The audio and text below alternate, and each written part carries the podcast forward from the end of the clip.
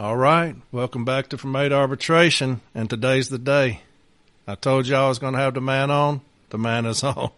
I got Mr. Brian Renfro on today, and uh, we're going to take a long time answering y'all's questions. Uh, we didn't cherry pick any questions. Any question y'all asked, I wrote down, and he's going to be asked every single one of them. So we're going to be here a while. I'm not going to do a whole lot of talking beforehand. I want to say a thank you to Mr. Cole Billups because if it wasn't for Cole Billups, I wouldn't be doing this. I'd have Mr. Renfro rubber banded to my microphone again. But Cole Billups, brother, I appreciate you more than you know. He stayed up about uh, three hours the other night trying to get this thing situated so I can have Brian Renfro on here today. And so if it works out great, it's due to Mr. Billups. If I fuck this up, it's due to me. So hang in there with me. Um, next week, JB's going to be on, and he's going to talk about a hot topic we're dealing with right now, and that's management doing craft work, especially 204Bs. What's their status when they're doing our work? When can they do our work? Uh, that's a lot going on on social media right now about that. JB is an expert with that stuff. And so he's going to come on next Sunday and he's going to talk about management doing craft work. So that's going to be a very good episode, a needed episode because we need all the time we can get uh, with these new memos out. And so that's going to be all the talking I do. Uh, do want to tell y'all to make sure that you get on Discord. If you go on to from8arbitration.com, uh, all those links will be on there. Jeremy McCall's done a great job with that site. Get on Discord. Uh, Mr. Renfro surprised him last night and got on there, answered questions. I think it was about an hour and a half. Uh, he answered questions on Discord, said he'll pop in there every once in a while and answer questions. So that was kind of a treat for all of them last night. What was funny was he gets on there and he says, Hey, hey, it's me, Brian Renfro. Nobody would say anything. And I said, I don't, I don't know if they think it's really you. So some guy finally just says, send us a picture of you to see, to see if it's you. So Brian had to send a picture of himself so that they would uh, know that it was in fact him. So he got on there last night. Y'all get on Discord and, uh, and check that out. That's a, that's a different group of people over there, man. They're up all hours of the night talking. Pretty good conversations. You got uh, Lindsay on Facebook. She's doing a fantastic job with that. So get on there, talk with her. She does a lot of interaction stuff with that. She also does Twitter. Uh, she does Instagram, and I'm fixing to have a Reddit page. I don't even know what that is. But a gentleman called me the other day and said, Hey, do you mind if I do a From to Arbitration Reddit page? I said, Have at it, my man. So uh, that's going to be a couple of weeks. He's going to have that up and running.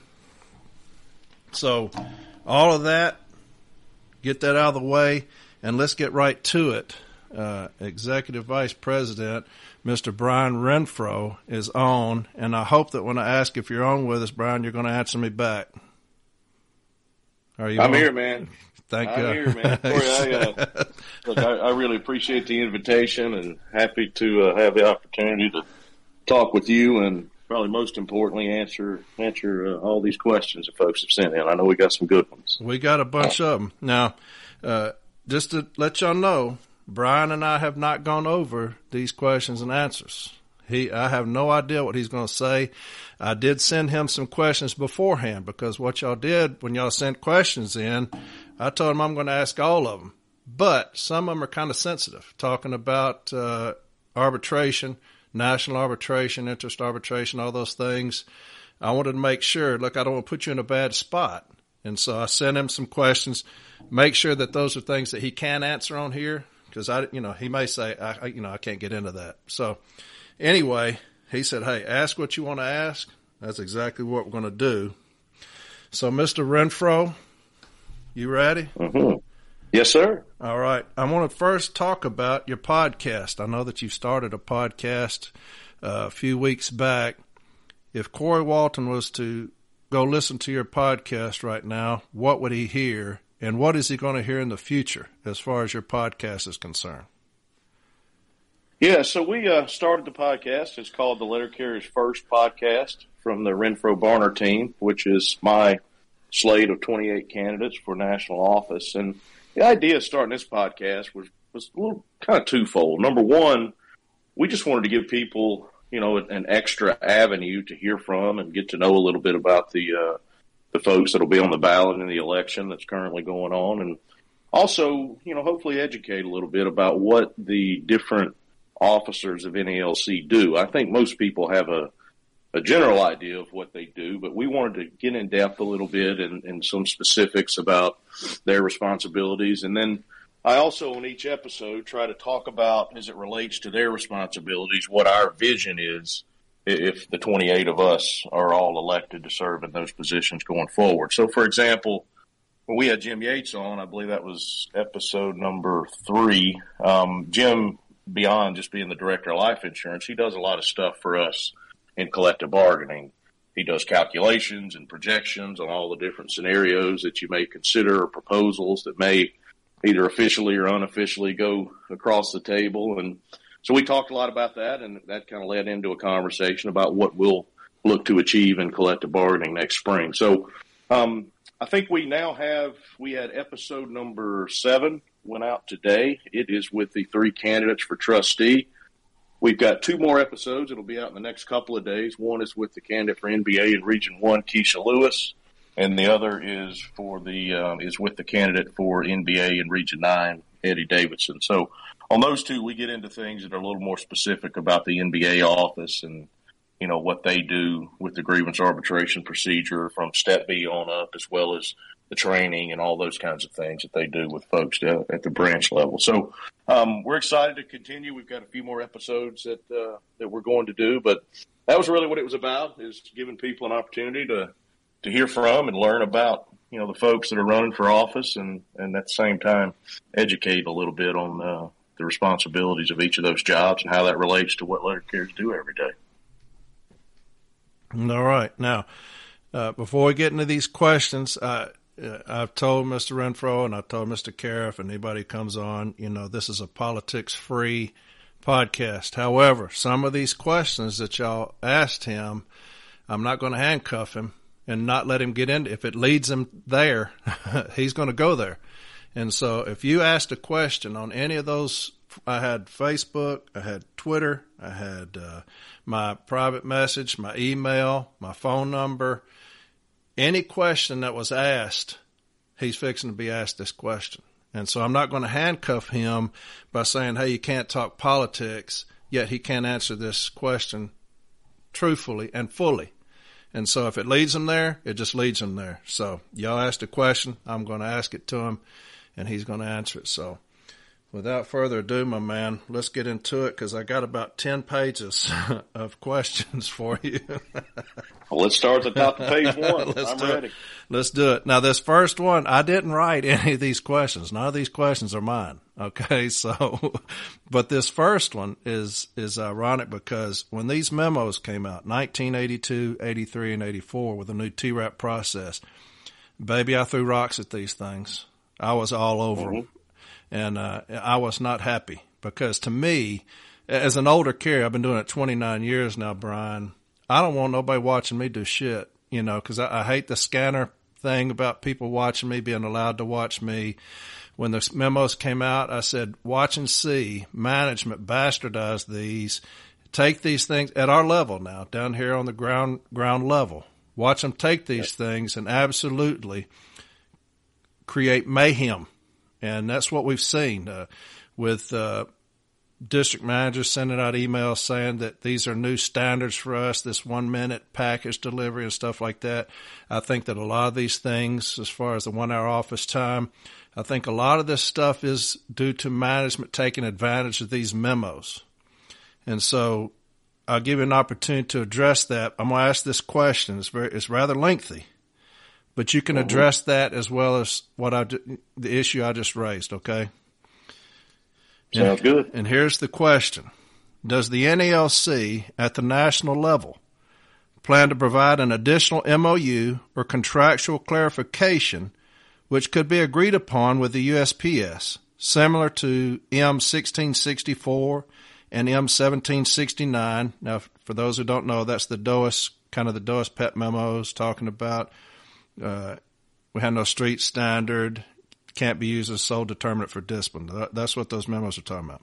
Regarding the anomalies section on page 11 of the M1983 TRAP process, this section states specific events with corresponding times that are automatically flagged within the Digital Street Review, DSR.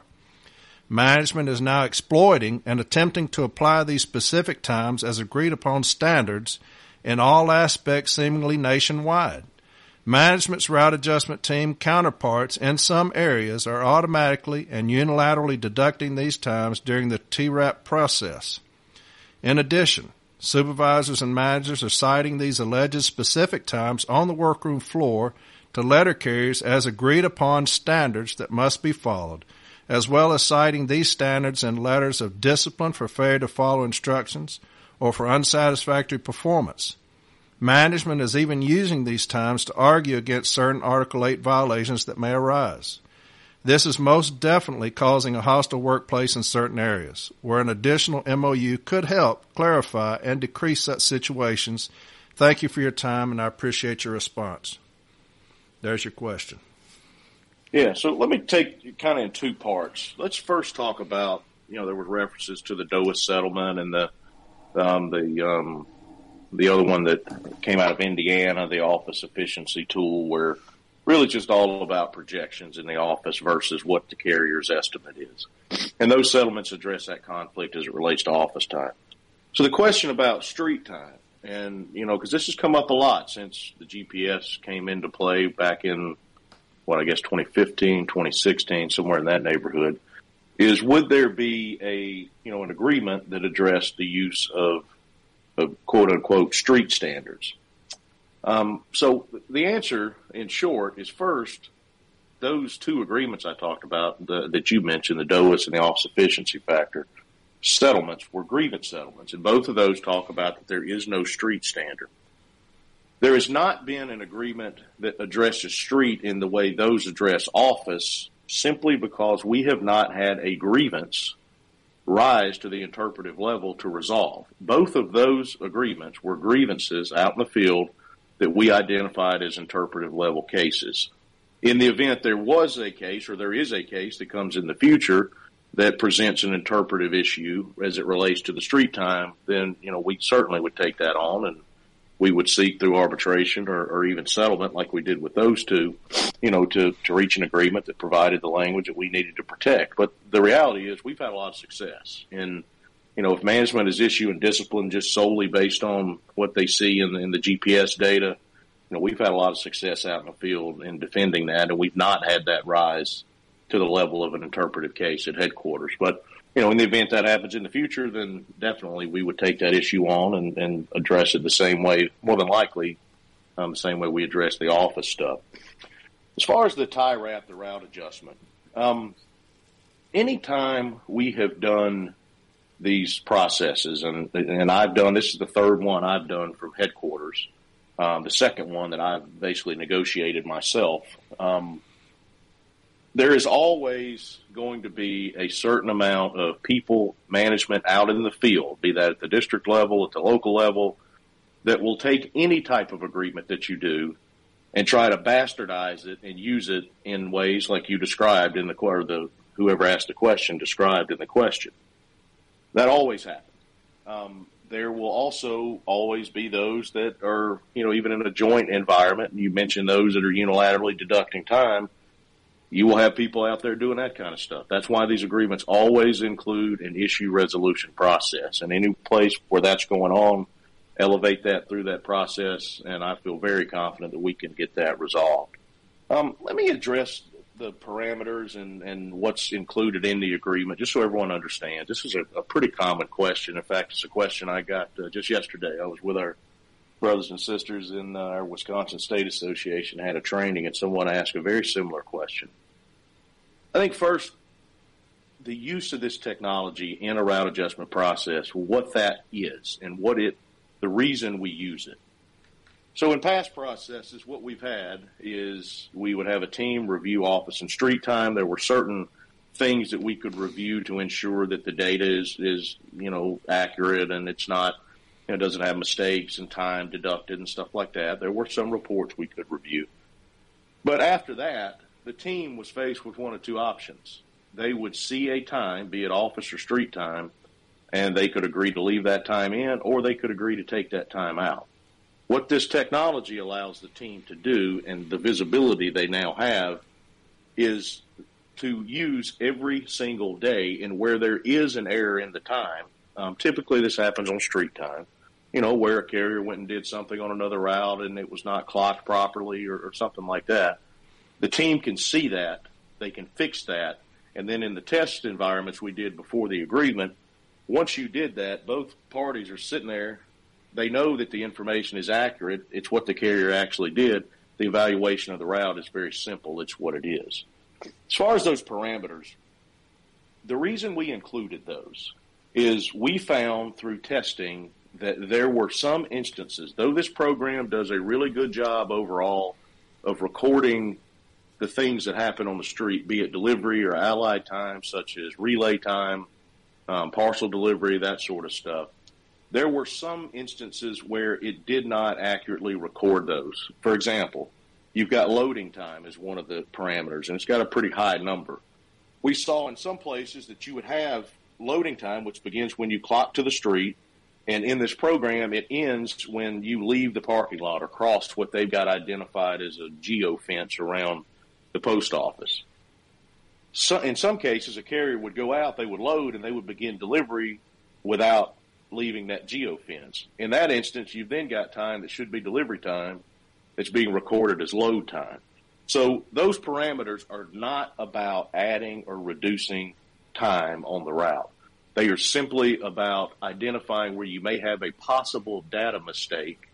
The team can review that, and that's part of what the team does with the carrier during the live week when they have those conversations. If they see one, they, they think it's out of the ordinary, they don't know why it's that way, they can ask the carrier about it. The carrier will tell them what happened and they can make whatever whatever the appropriate adjustment is. So you know, anytime again we have an agreement like this, you know, there will be managers out in the field that will, you know, take things and and do things that are you know in some cases easy to defend but still frustrating. You know, put out messaging like you talked about that came from that district manager. That happens with every agreement we ever do, and if we did not um, engage and, and work toward agreements like this for that reason, we would never have any agreement at all. So, you know, you do the best you can. Um, we're, we think the process will work. I mean, that will play out over the next year and a half or so. Um, and then, you know, anyone that has something like that going on out in the field, you know, if you see some sort of communication or it comes from a district, get that to your national business agent who can either address it there at the area level and, and, you know, many, many times, probably almost on a daily basis, something like that comes up to me at headquarters and usually working with the postal service over at headquarters, you know, where, you know, they can't tell me that, that, uh, that that was their intention because I'm, you know, we negotiated the thing together. We're usually able to get stuff like that clarified out in the field. All right. I didn't, I didn't write that question just just for you, okay? That actually, because there's two more that you, that you're going to say, "Damn it, Corey!" But uh, here's the second one: discuss why Mr. Renfro decided to enter TRAP. What are the advantages over the previous process? What are some of the potential pitfalls? Yeah, so when they say previous process, I'm assuming they're talking about the 2014 um, agreement with CDRAP, which structurally, this agreement's pretty similar. Um, it's not a whole lot different. We use pretty much the same, well, well, the exact same office evaluation tool, and then we use a very similar street evaluation period. Um, the obvious difference here and the change is the use of the digital street review, the, the technology. That was not, it was in development back in 2014, 2015, but, you know, wasn't in a place where you could get to a point of using it for route adjustment purposes. So when we uh, ratified our contract last March, we've got a, a, subcommittee that works on route adjustment with the folks at the Postal Service. And over the last few years, we've attempted every year to reach agreement on a joint route adjustment process. We just simply believe that's better than them doing it unilaterally. Um, we think it's always better if we have not just a seat at the table, but you know a fifty percent um, you know, participation in, in, in the decision making process and every step of the way when it comes to evaluating and adjusting a route. So when we started last spring, um, we sent a couple of teams. We took two folks for us that were very experienced. We took two from the Postal Service that, believe it or not, were also experienced in route adjustments and gave them a handful of zones to do, gave them a general outline of the time frame we wanted them to use and, you know, how to evaluate and that kind of thing. But we also wanted them to explore the technology that was out there. One of the things that we've had a long term interest in back going all the way back to when I was director of city delivery and they were developing some of the GPS stuff that's out there now. We had an interest in, for route adjustment purposes, using that GPS information to replace the way the Postal Service has always done 39.99s for a couple of reasons. Reason number one, nobody likes that process. Carriers don't like managers being out there with them with that stupid little handheld computer. And managers don't particularly enjoy it either, for the most part. Plus, you're very, you know, slave to when the manager is available to go out and conduct a 39.99. And you know, a lot of folks listening, I'm sure, have participated in the joint processes in the past. And if you've participated in that as a, a route adjustment team member, you know that the number one cause in delaying being able to get adjustments completed is not having the 39.99s. So you go send people out, a bunch of managers have to go do 10 in one day, and it may be a day where the mail is light or there's some problem that, you know, makes it not representative of the route. So we wanted to use the technology as a way to develop that something like a 3999 that we use in the adjustment phase of the process, which is when we move, you know, this block of street A over to from route one to route two, that is what determines the, the time value for what we take off to route one and we add on to route two. So that was one benefit. And the other, you know, we started with the Postal Service had a very different view of using technology. Their initial view was much more along the lines of looking at engineered type studies and projections and how long it would take to go from point A to point B on a map and you know things like that and which you know our goal has always been to continue to use the demonstrated performance what the letter carrier the regular carrier on the route actually did. And eventually they came around you know through some testing to our way of thinking and the best way I think for everyone to look at this information is that it is only that. It's just more information for the route adjustment team to have to ensure that those average times they have at the end of that period are reflective of what that carrier actually did on the route. And, you know, we did a pretty significant amount of testing with this and worked on this program for a year, uh, making adjustments to it every two weeks to get it to a point where we could use it for those route adjustment purposes. And we were pretty happy with the way the test came out because the bottom line at the end of the, the testing period was for the carrier. They didn't have anyone go out and ride with them. All they had to do was talk to this team a couple times. They had their consultation and for the team members that are sitting there and have to agree on a time for each route. Once you go through this and there's nothing left to hide, everyone knows exactly what happened on every single day on every route you've got an average time of what the carrier actually did, there's no argument to be made there. That the evaluated time ends up being exactly what that average time is. So um, I'm sure that we will be able to improve it, the program, even more in the future. I mean, we anticipate doing that, even with the, you know, now that we generate the 39.99 out of the program, um, and the team gets to pick a day that's representative of the route we would like to long term get to a point where we're not just looking at one day, even for that, for just the 99, that maybe we look at the average over the course of a week of how long that sector segment took. So there's still some improvements to be made. And um, I think this is referenced in the guideline document about, you know, that we'll continue to evaluate things like those parameters and, and stuff like that. So it's kind of an active, ongoing um, process of improving the program, but just based on the testing that we've done, the feedback we got from carriers, you know, we expect that this will be a successful process as we move forward. Now, the one thing that is a challenge, no doubt, is the training and the fact that we've trained hundreds of people now but still, we've got a program out there that people are having to learn how to use. I mean, there are six people on the face of the earth that have ever used this thing. So, you know, there's there's a little bit of a learning curve there, and that'll continue over the next couple of months. I think as people become familiar with it, um, once the teams are accustomed to using the program, they'll get a little more proficient there. And I think the experience for the carrier, as far as the route adjustment itself, will be one that's less invasive than it's ever been. Nobody's going to be out there riding with you, just simply talking to the team about your route and, you know, through the consultation as well as that live week. So we'll continue to monitor it and, uh, and be sure that, you know, we get all the tools that we need to our team members that are out there and also be sure that our folks at the local level are educated on what the process is so that they can get all the information that's needed out to the carriers, you know, when they're being evaluated. So we're excited about it, and uh, we think it'll turn out to be a, a positive result for us in, in adjusted routes. All right. Now, I like the way this guy starts out this question here because he's ready getting somebody's ass right off the jump. This is he, he says. Lay it on. he says, "Why in the world would the NALC allow management to use scanner data to adjust routes? The GPS can't even get sampling requests in the right spot, or says I'm 1,249 feet away when delivering a package that is, in fact, at the right address. Yeah, so that's a good question. Um, while the data still comes from the, the MDD, it is raw data from the MDD, and it doesn't involve this kind of a, a third party program which sends those what he talks about with you know the reminders about parcels and that stuff. So as I mentioned, we did significant testing. Um, the GPS stuff is as accurate as it is coming from your cell phone. Is the best way to put it.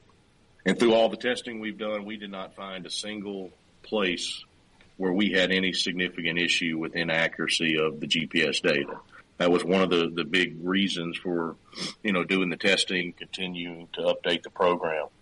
It is based on pretty much the same technology like Google Maps or Waze uses. So um, it's that file is continually updated, and, and certainly if we were to become aware of an issue like that out there, then that's something that we would jump all over and address. But um, through the testing we did, we did not find any any problem whatsoever with the accuracy of the information that's recorded.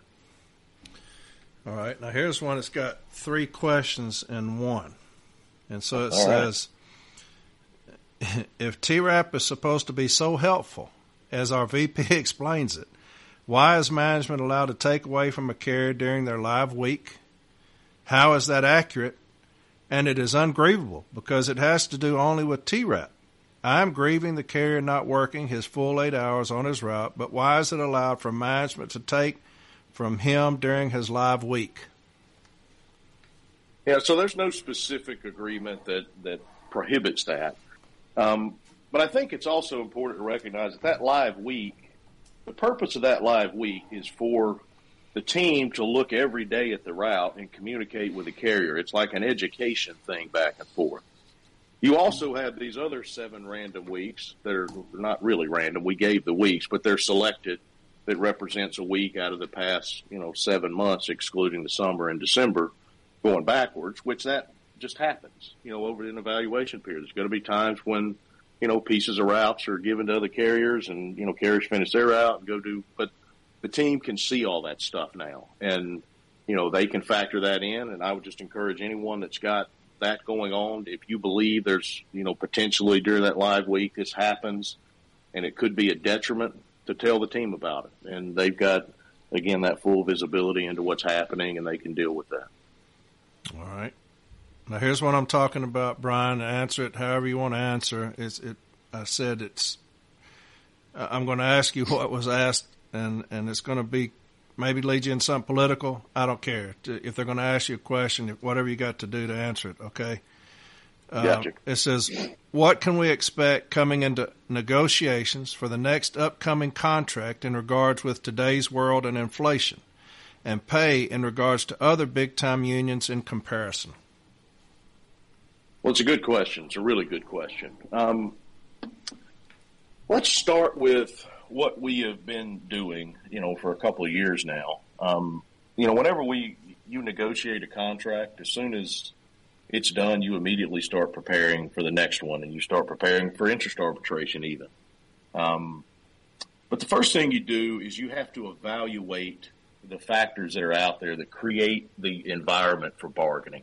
And whoever asked that question mentioned a couple of them. Um, some of those are, are very direct. Um, of course, what the other postal unions do has an impact. Um, what the Postal Service's financial condition has a huge impact, and thankfully we were able to, in April, get signed into law the Postal Reform Act of of 2021, which improves that financial condition. So that'll be nice to go into collective bargaining and you know see some numbers on the board that are not red um, related to the pre-funding that's now been repealed. There is what's happening in the larger economic world around us. I mean, we all know that we live in a country that has seen pretty rapid wage increases in, all across the board over the last roughly 18 months or so. And, you know, while that's created some short term problems for us with staffing and, and the ability to hire, which, which we'll get into a little bit more, I'm sure, at some point here today. Um, long term, that's a positive thing. As wages grow up, you know, go up around us, then that's a good thing for us. Um, there is the comparability standard in the law that says postal, you know, I'm paraphrasing, but postal employees should be paid similarly to what, you know, employees do the same kind of work in the private sector are paid. Those long-term comparisons have been UPS is, is obviously the easiest comparison there, but now we've got the Amazons of the world out there that are, are delivering. So, you know, and that's we've invested in, you know, joining together with other unions to to really get behind the effort to organize those uh, delivery drivers long term.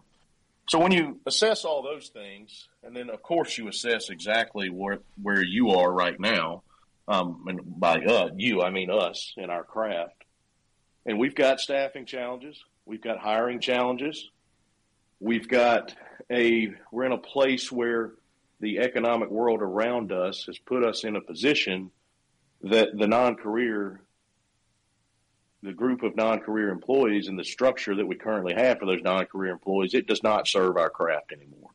So I would say that's the first thing when you look at negotiations next year is moving closer toward an all career workforce, which has been a long time goal of ours. We think number one, it's the right thing to do that letter carriers, you know, our value to the postal service and, and our job is you know, the most crucial job in the postal service. It's harder than the jobs in some of the other uh, the other crafts, and just the fact that they, the postal service, has to have the ability to hire people, you know, gives us a pretty compelling case to make to move much more towards an all career workforce. So that'll be a a big issue. The, the structure of the workforce is always a big issue, but I think particularly with what we've experienced over the last year and a half makes that um, something that'll definitely be at the forefront of negotiations. And then there's the other, you know, the, the, looking at the pay scales. We've got, you know, almost all our carriers are either in Step O with Table One or in Table Two. So the, the starting pay has to be higher.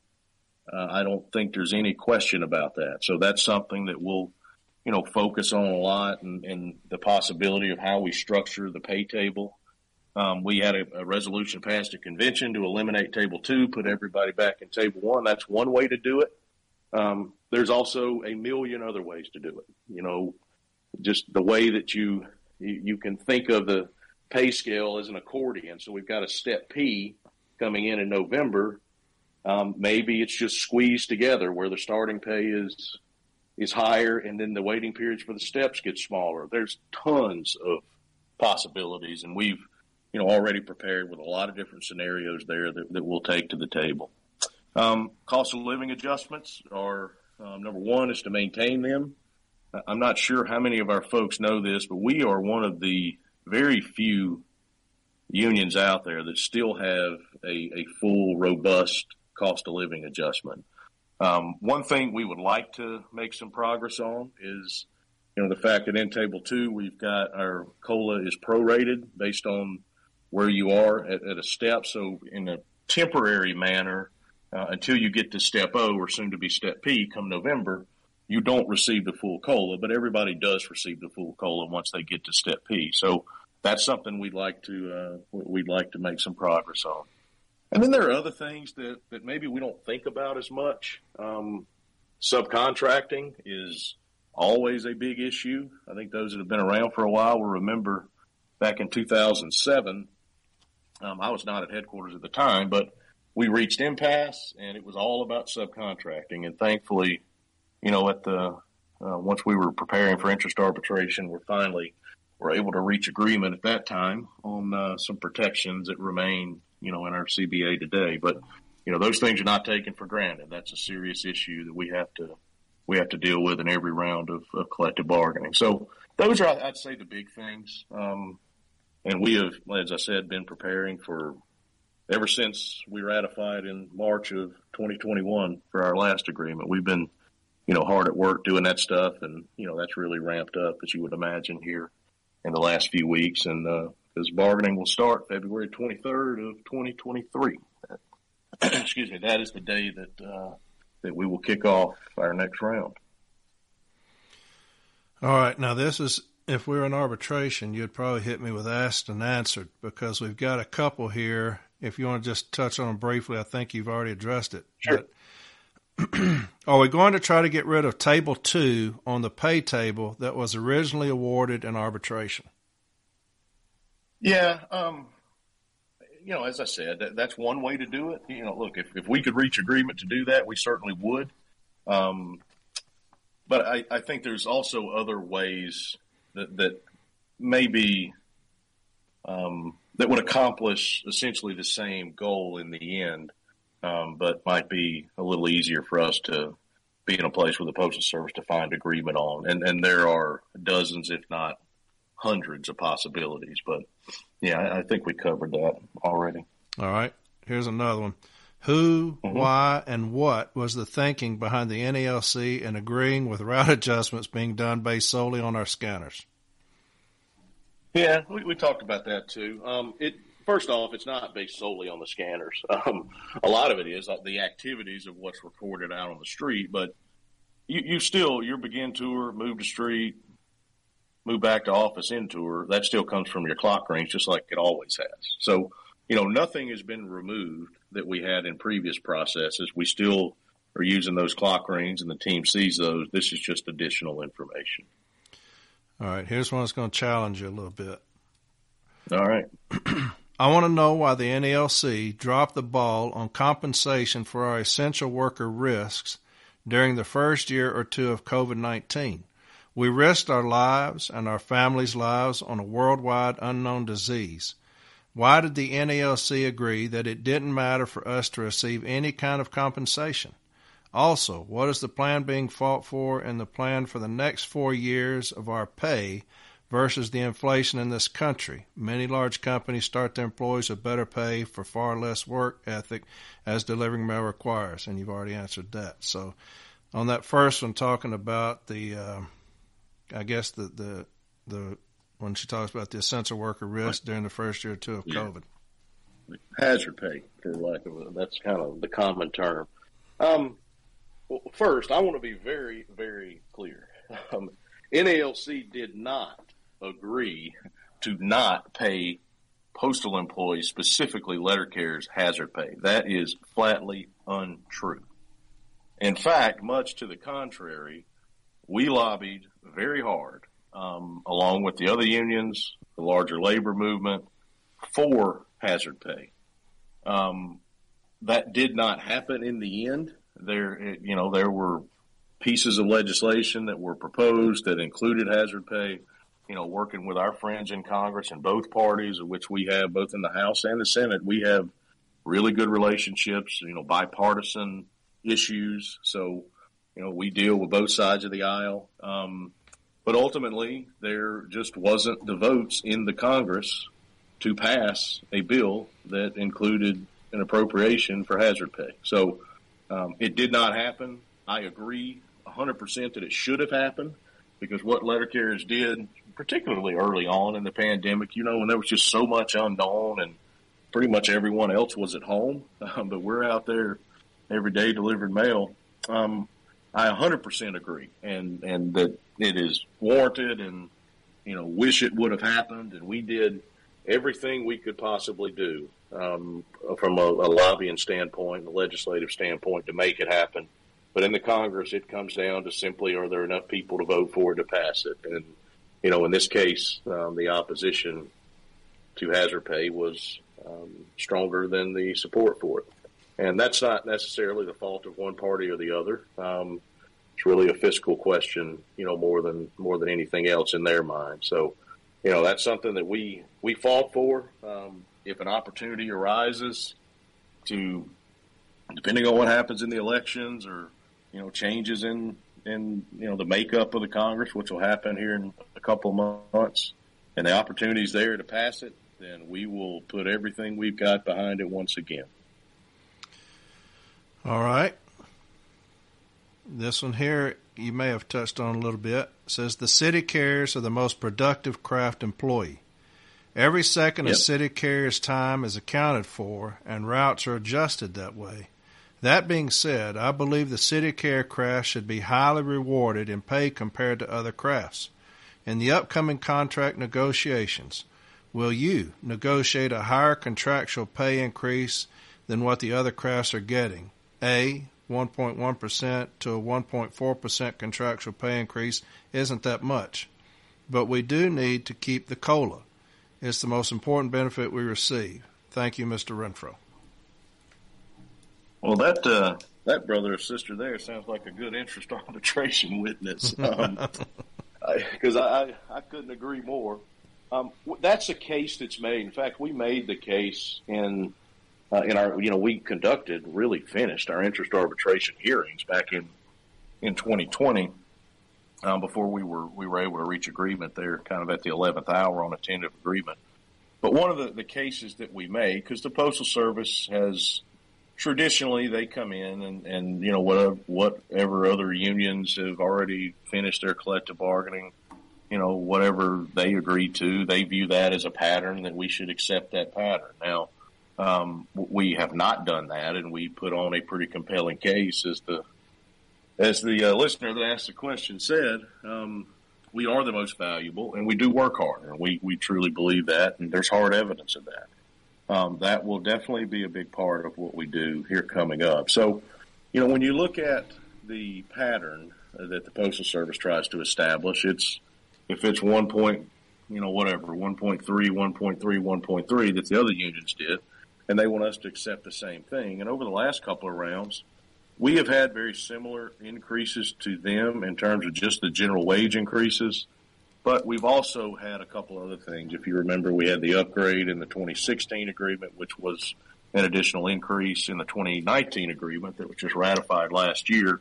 You know, we've got now coming this November a, a general wage increase, but we're also implementing a new step, step P. So everybody that's been at step O for 46 weeks will move up to uh, to step P. But um, yes, in the next round of bargaining, that is something that we will we will absolutely uh, put on the table, and, and we feel feel pretty good about those factors I talked about earlier that create that environment that we'll have an opportunity to uh, make some significant progress. Um, and just one thing quick on the cola, you know, when we look at inflation and and you know what's happened over the last whatever it is, year, maybe a little longer than that. You know, our COLA clause in the 2019 CBA has resulted in a 10% raise alone, just the COLA. And thank goodness, you know, amid the, the inflation that's, because it's a double-edged sword. You get more money, but things cost more, right? But, you know, that I think illustrates the importance of having that COLA clause because there's a whole lot of people out there, even people that are represented by a union that do not. And, you know, that would be, if we did not have that, we would, you know, our pay would be 10% less than it is right now. So, you know, as I talked about a little bit earlier, we'll definitely work hard to maintain that and uh, hopefully, hopefully make some progress on, on what we have with the, the lower steps in table two as well. All right. What will the union do better to educate letter carriers? What is the plan to support smaller branches that sometimes don't have adequate resources to defend, to defend letter carriers?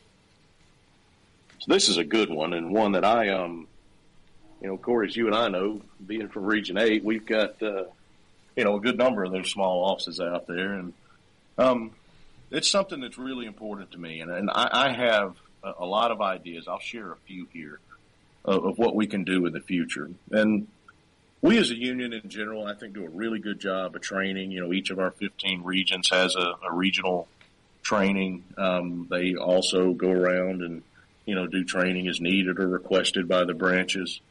But I think even to supplement that, there are things we can do to make training or, or even learning, let's call it, available to any letter carrier out there that is interested. And so one thing that we plan to do, and we're actually working on this right now and hiring someone um, in our IT department just to do this, is to create online opportunities where people can, in their own time, participate in things and learn, and you know whether that's about the grievance process or uh, whatever the case may be. You could make one about all sorts of different topics or issues. So um, that's something that, that is in the pipeline. Um, we are excited about putting that together um, and what that could grow into is just because it's I think giving someone access to something like that at any point in time is is a benefit and when they got interested then uh, you know they, they we could direct them there and you know if nothing else it might give them a foundation for when they attend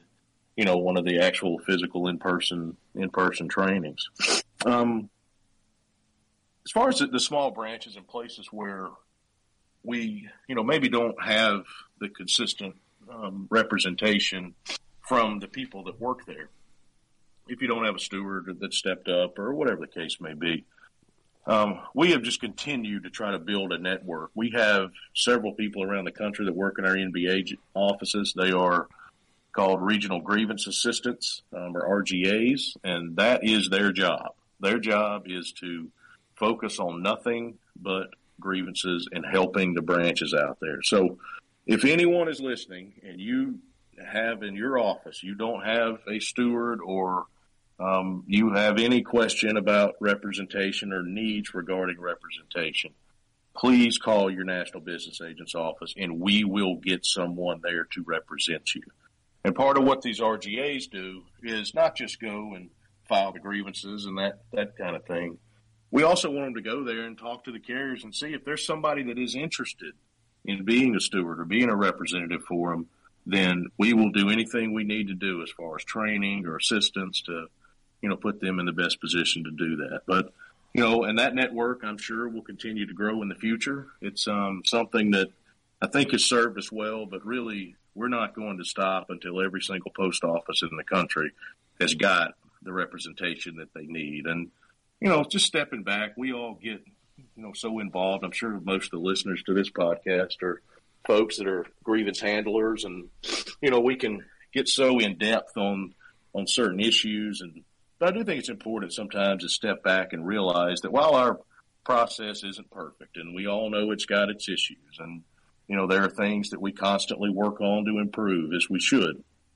But overall, compared to the rest of the labor movement, we have a very, very sophisticated and effective grievance arbitration process. And, you know, we will continue to develop that, continue to develop the skills of our people that are out there. But, I mean, just be sure that if there is a need for representation, we thankfully as a union have the resources in terms of the finances as well as the people out there that are capable to provide that representation. So anybody that's got any need of any kind, whether that's you just need a you need to be represented yourself, someone else does, you need training, whatever the case may be. Um, just give your national business agent a call, and um, we will go from there. All right. Now, what happens if they call that national business agent and they and they get the silent treatment? Where do they go then? Then they can call me.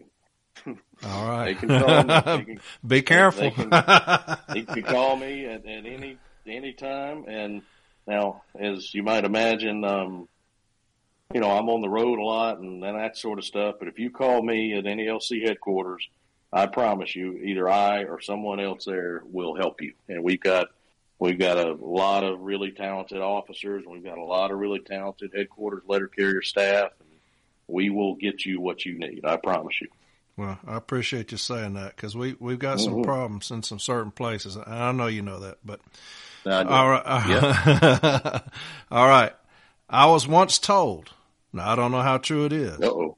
But that grievance payouts are considered a black budget item and that management isn't really held responsible for how much they pay out in grievances. And that's why some in management will violate Article 8 and not bat an eye at it. And if this is true, I'd like to know why can't we make management account for how much is paid in grievance and make their budget reflect grievance so it's factored into their bonus calculations, i.e., the more you spend in grievance money, the less their bonus would be. That was all one sentence. Okay. So, um, while I understand the premise of, of the, the question, um, first, please, please understand that I don't, you know, or NALC is a union. We don't have any control over what the Postal Service, how they structure their budgets or their their bonuses for their managers or any of that kind of stuff. Um, that said, yes, I don't know precisely how they account or don't account for grievance payouts. Um, there have been times that in the collective bargaining process, we will dig into that information um, because you know it just it can help as if we know there's a problem out there, then you know being able to say, hey, look, you wasted tons of money on this. Is there you know an alternative that we can come up with through the bargaining process? Um, but again, you know we we are the sole representative of city letter carriers, and we, while you know, dealing with noncompliance with our collective bargaining agreement is something that we absolutely do. When you wade into, you know, the territory of how they structure their their bonuses and things like that for their managers, you know, we don't have any control over that. Now, my opinion is I agree with you. It would likely be very much a detriment um, to a manager if they knew that uh, you know, continued grievances over the same violation over and over would negatively affect their bonuses or them in some way financially. It seems that, that that would be effective, but there's just not a whole lot other than, you know, saying it to them, to the, our counterparts over the Postal Service that we could do to make that happen. All right, and here's one that I've got a lot of. Is the NALC planning to address the language in Article 85D that allows management to mandate non-ODL work assignment only carriers without even considering the use of CCAs first. Yeah, so um, this is a, a, common thing that, that we have in the three rounds of collective bargaining that I've participated in. Um, the first I did was in 2011, and I wasn't as involved in that one. I, I was, you know, I was involved in you know, drafting a lot of the proposals and things that were related to work rules. Um, and then I've been the chief spokesperson the last two, so was involved in every bit of that. This is something that we have put on the table in negotiations every time. Um, when you look at the way the two main places that, that the Postal Service, their obligation as it relates to mandating people you know, what they have to do prior to having the ability contractually to mandate non-ODLs or, or in the case of this question, work assignment. You know, Article 85G, which is pretty clear cut. But then we also have the letter carrier paragraph. So the way this played out back a long time ago, like Corey, when you and I were kids, um, is these things came into play through a series of MOUs in the 80s, and they, they sort of to start with, you had the Article 8.5 stuff, and then the letter carrier paragraph came later. What we have attempted to do, and we will attempt to do again in collective bargaining next year, is to really simplify the way that the Article 8 obligations that they have regarding, you know, mandating are laid out. For example, you could take the letter carrier paragraph merge that with what we have in Article 8, Section 5G, to where you had one rule, regardless of whether the overtime was on assignment or off assignment. Now, obviously, if we're talking about um, off assignment, then work assignment carriers have to be factored in a little bit differently. Um, but that they would have an obligation to not just max out the ODL, but also do the same with PTFs and CCAs. Where we have run into a sticking point in negotiations is that the letter carrier paragraph only requires CCAs and PTFs currently to be worked up until penalty overtime. Um, the Article 85G has no such, you know, restriction. It's it's maximum hours, which is 12 and 60. So that'll be something that we take on again, um, and hopefully, you know, maybe we're able to find agreement because the the reality is this. You know, we tell the way we present this thing in the conversation with the postal service folks is in what scenario does it make sense for you to send a CCA home and mandate a full time carrier? You know, just speaking from their perspective, it, it makes no sense. It never has made sense. So uh, we'll we'll get into that again next year, and as we have the last couple of rounds, and you know, hopefully we're uh, in a spot where uh, maybe we can find some agreement to uh, simplify things there. Really good question, though. All right, here's a long one, so stay with All me. right. At my station, now this guy he he told his place, so I'm gonna say it. At my station in Cedar Rapids, Iowa, there has been nothing even remotely resembling work-life balance for 11 of the past 14 years. Article 8 violations, including 12 and 60 violations, consistent and constant loss of scheduled day off, loss of Sundays and holidays for everyone, regardless of seniority, have contributed to the destruction of the lives of the carriers here. This has continued despite management being issued multiple cease and desist orders time after time, year after year. From what I've seen on these national pages, ours isn't the only station. Over the years, the post office has dropped some insanely large grievance payments from the GATS funds, totaling hundreds of millions each year. They violate cease and desist orders.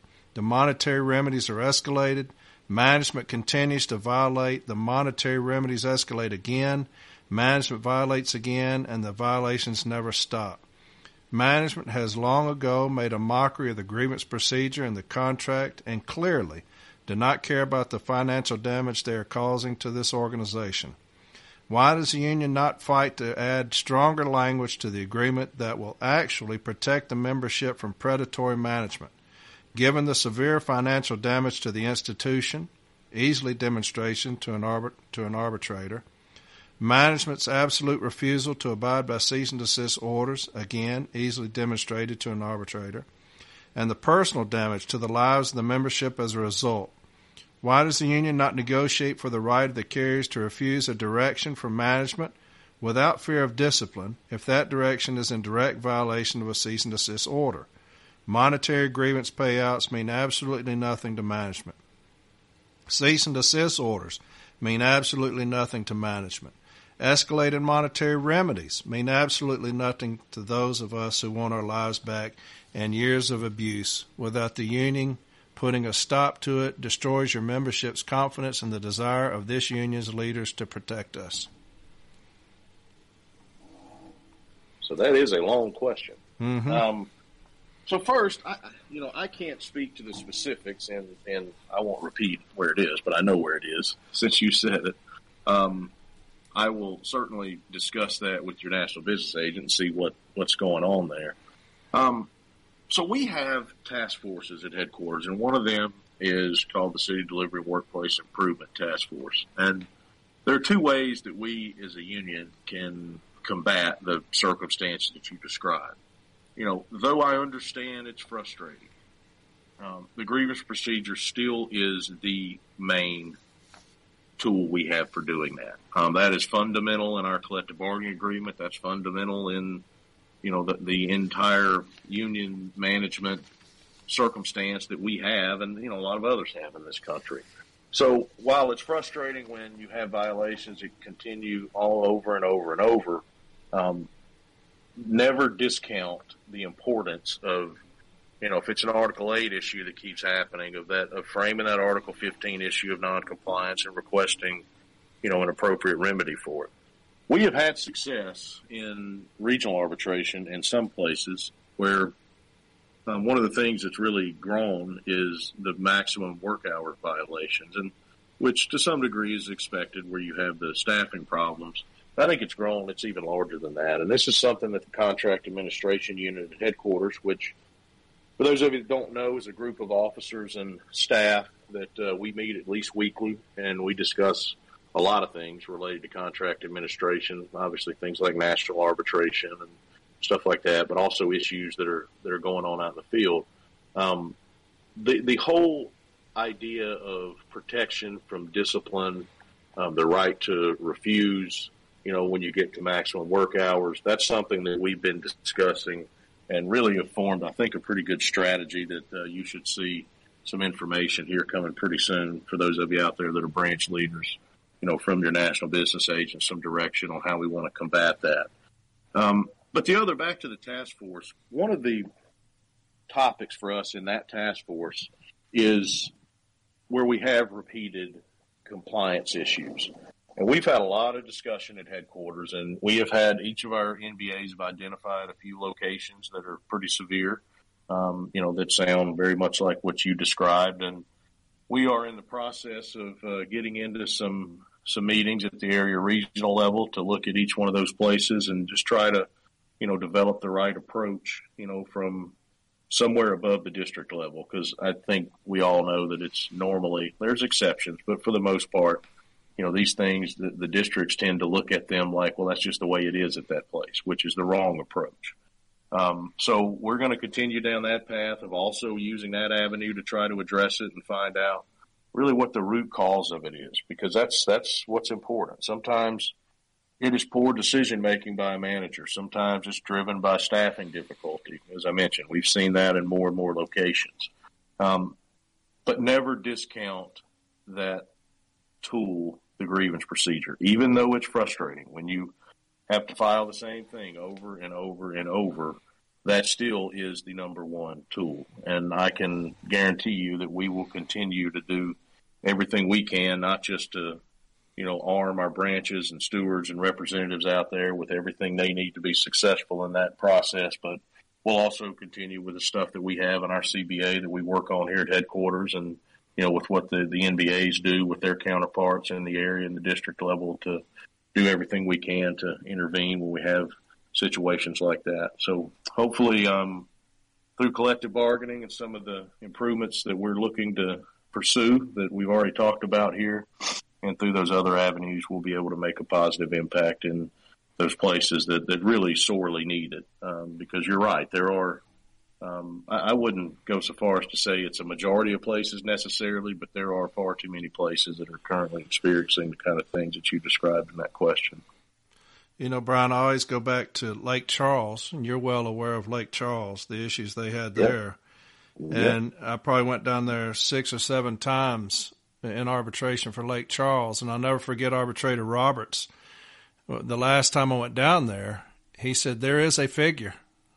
there is a figure mm-hmm. to get them to stop. We just hadn't met it yet, he said, but there is a figure. And, uh, uh and it finally ended when that figure became $1,000 per carry, regardless of Article 8 violation. If it was one carrier not on the list being forced off assignment for 30 minutes, every carrier in the station got a thousand dollars. So it, right off the jump, it was thirty five thousand dollars. And so arbitrator Roberts always said, there is a figure that will get it to stop. Yep. We just ain't reached it yet. And uh, he said, we'll keep going until we do. And that's what him and arbitrator Wolitz did was they finally, it came up to a thousand dollars. So there is a figure out there. We just need to, keep, like you said, we need to keep filing grievances. We'll meet that figure. Somebody's going to get a hold of somebody's ass uh, from headquarters level on that. But yeah, no, you're exactly right, and that's the case everywhere. There there's a number there. Yeah, but it just, and I know you talk about this a lot, um, you know, on this podcast. But in order to get there, you just have to be diligent and continue to work and continue to file the grievances. And you know, hopefully, we don't, you know, whatever that figure is, it's not as astronomical as maybe it was in Lake Charles, and we're able to get there before we get to that point. But eventually, you know, you you will get there. So as frustrating as as it can be, you know, for stewards, and it's a lot of work and all that stuff. you know, remaining diligent and staying the course, you know, eventually we'll find it. Will we miss old Larry Roberts? hey, that guy. he, he, didn't, he didn't mind writing checks, did he? he was a good one for a long time. Uh, absolutely. All right. I asked what he plans to do about uniform costs being so high, not just upping the allowance, but an actual plan to keep the uniform companies from price gouging. Yep, that's a good one. That's a big problem. Um, so we have been engaged both with the uniform folks. You know, there's a, a, an association of uniform manufacturers, and we we have relationships with a lot of them. Um, Jim Yates, our director of life insurance, handles the, the uniform issue for us. Um, we have talked with the Postal Service a good bit too, just to set things up for collective bargaining. But the, the listener asking the questions is absolutely right. Just a normal increase in uniform allowance, or even maybe a larger than traditional increase in uniform allowance, is not going to get us to where we need to be. We need to be in a place where the allowance gives us the ability to buy all the things that we need to buy, like maybe we had prior to these just crazy price increases we've seen, because they have been significant. Um, the other side of that, and the listener also referenced this, is something that we have worked on through a couple of rounds of bargaining and that is how can we restructure the program to make it as cost effective as possible, where the end result is that we are able to have a competitive market, which you know keeps the cost of uniform items down. Um, and there's different ways to do that. There's um, you know, we, we've talked to even other unions that have represent employees with companies that have uniform programs about what they do. So That'll be a big topic. Um, a couple of things we definitely do not want to limit access for the carrier. So if you're a carrier and you bought uniforms a certain way or from a, a you know a, a salesperson or whatever to maintain that, obviously. But you know, rather than just the free for all of companies that once the postal service approves them as an official uniform vendor, um, they are really just uncontrolled in terms of the, the way they're able to to ride, to raise the cost of uniform items. So it's an issue we're definitely aware of. We've done a lot of background work on it already for collective bargaining. Um, we've looked historically at uh, what's happened with not just our allowances, but with the cost of items over the years. And I think we're in a pretty good place and well prepared to, uh, you know, put a good proposal on the table and, and make some progress there so we can get back to having the ability with our allowance to purchase the things that uh, that we need. Because frankly, right now, you know, unless you're a, a veteran carrier and you've you know been fortunate enough, you know, over the years to stockpile different items and things like that, it's if you're a carrier, it's in your second, third, fourth year. It is really difficult with the cost of the items now to be able to to purchase sufficient uh, sufficient uniforms. So um, that'll be a big issue, and it's one that we've been working on in preparation for collective bargaining. Hopefully, we're able to to make some significant progress there. I think we've got uh, things lined up, and you know, there's a, a real need to do it. You know, not just of what our carriers need, which is our interest, obviously, but even for the postal service. You know, the, they uh, we are the brand of the postal service, and our uniforms are a big part of that brand. So uh, we'll engage heavily in that uh, when we get into collective bargaining next year. Is there any discussions on changing the PTF pay structure? I, for one, as a former PTF and with now about seven in my office, we'd like to see the holidays actually be paid instead of built into the hourly wage. With the annual leave exchange in our contract now, it's a benefit they're missing out on. Yeah, so um, there typically something like that. There would not be discussion outside of collective bargaining because that's just something that both parties know is typically not going to change. You know, between collective bargaining agreements, um, that definitely could be an issue in collective bargaining coming up. One thing I'll point out, um, there has been a change. This was not the question, but I think it's relevant. Um, the Postal Service has modified the PTF pay with the inclusion of the Juneteenth holiday for the first time in 2022. So previously, a PTF straight time rate was um, calculated by taking whatever step they were at, you know, A through um, O and soon to be P, and you take the basic annual rate, which is the same for a PTF and a full-time carrier at that step. That's your annual salary. For a PTF on straight time, previous, you would divide that number by 2,000. If you divided it by 2,080, which is the number of hours you work in a year, you'd get a full-time regular straight time rate. Because we had 10 holidays, which is equal to 80 hours, PTFs, you would divide it by 2,000, which gave their straight time rate, which was higher than um, full-time carriers at the same step. That was to compensate for the fact that they did not get paid for holidays. With the inclusion of Juneteenth this year, that rate is changed. It is now divided by 1992. So their straight time rate has increased some for the inclusion of that 11th holiday. That will be made retroactive back to the beginning of January, um, but it is in a pipeline um, behind the APW and um, the rural carriers who have who have reached their agreements and they've ratified their agreements and their back pay is being processed. So hopefully that'll get taken care of soon. Uh, but it's certainly something we could talk about in uh, in bargaining. Um, uh, it's not something that I, off the top of my head, remember us having a convention resolution to that, you know, in that regard. But um, yeah, it's something we could uh, we could definitely definitely talk about. But the holiday, you know, I, I, and I do think the fact that we have the annual leave option that we negotiated in the last contract may change that dynamic a little bit. But really good question.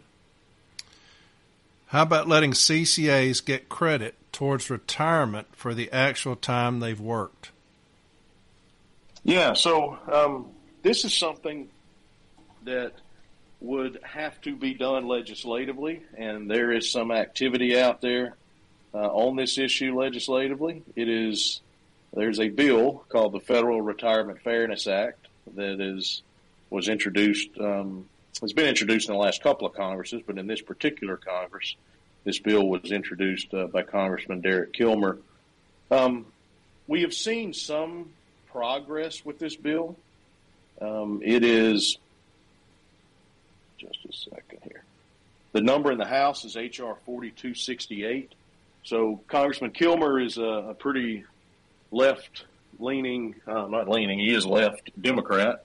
Um, we now have a one of the other original co-sponsors on the bill this year was uh, Congressman Tom Cole from Oklahoma, who is a pretty conservative Republican. So there is some level of bipartisan support for the bill. Um, what the bill would do is it would allow anyone that worked as a temporary or non-career employee for the federal government, including the Postal Service, since 1987 to make deposit toward their retirement on the time that they spent. That could have been, you know, in our craft, that could have been a casual. It could have been a transitional employee. It also could have been a CCA. If it's someone that maybe is, you know, is a letter carrier now, and at some point they worked as a, a PSA for the APW, you know, for the clerk craft or a mail handler assistant or, or something in the rural craft in the past it would also include that time. And it would be very similar to what our veterans that when they get out of the service, they get hired by the postal service and they're able to, you know, the common term is, is buy back their time. And basically what that means is you just, you would make the deposit. Normally you would, they calculate, if this bill were to pass, they would calculate how much that would be for your amount of time and you'd have the opportunity to pay that, you know, out of your paycheck. So, um, this bill is likely because this Congress is almost over and there are elections in November and those folks, when it comes election time, they typically don't spend a whole lot of time in Washington D.C.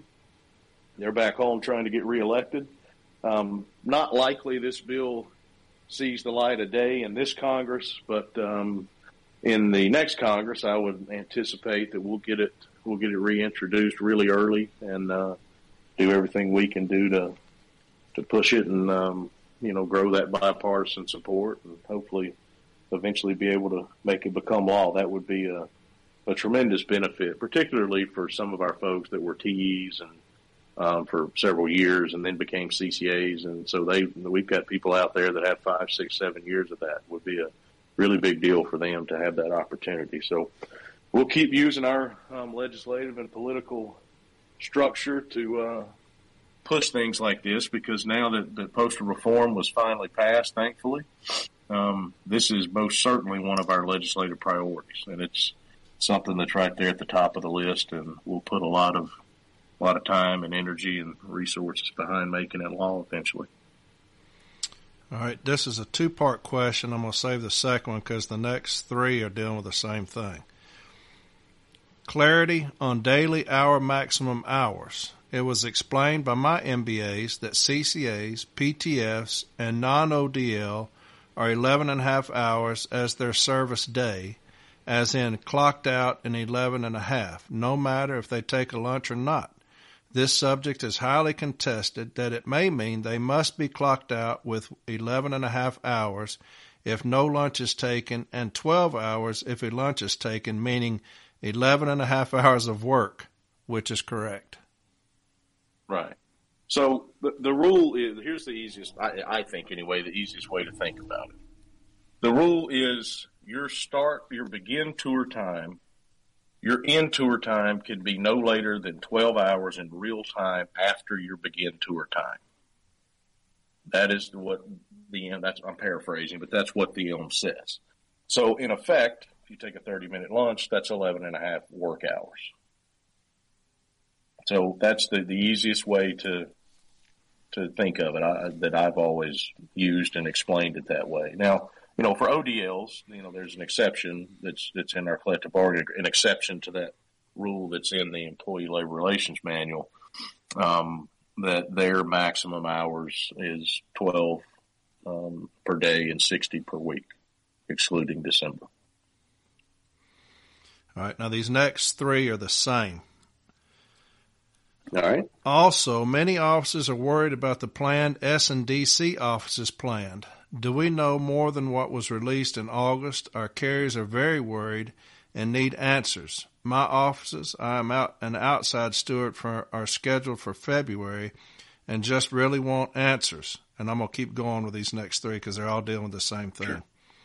Mm-hmm. I want I want to know how long it will take to implement the new station hubs in the cities and suburbs. I asked, when will the stations be moved to the large facilities and is there a schedule by stations for the new vehicles? And this is the last one. All these are about different people, but they're all dealing with the same thing. Mr. Renfro, with offices across the country being consolidated, will the union negotiate a reimbursement of lo- locality tax? The city I currently work in pays no local taxes, however. The city that we will eventually be consolidated to requires anyone who works in the city to pay locality city taxes. This amounts to anywhere between thirty to sixty dollars a pay period, I guess is what he's saying. Are you willing to request the Postal Service pay their fair share? Gotcha. All right, so let, us just let me get into first what the general concept is of these sorting and delivery centers, um, and then we'll talk about the specifics. I know there was a question there about um, timelines. So, but but first, I just want to be sure everyone out there.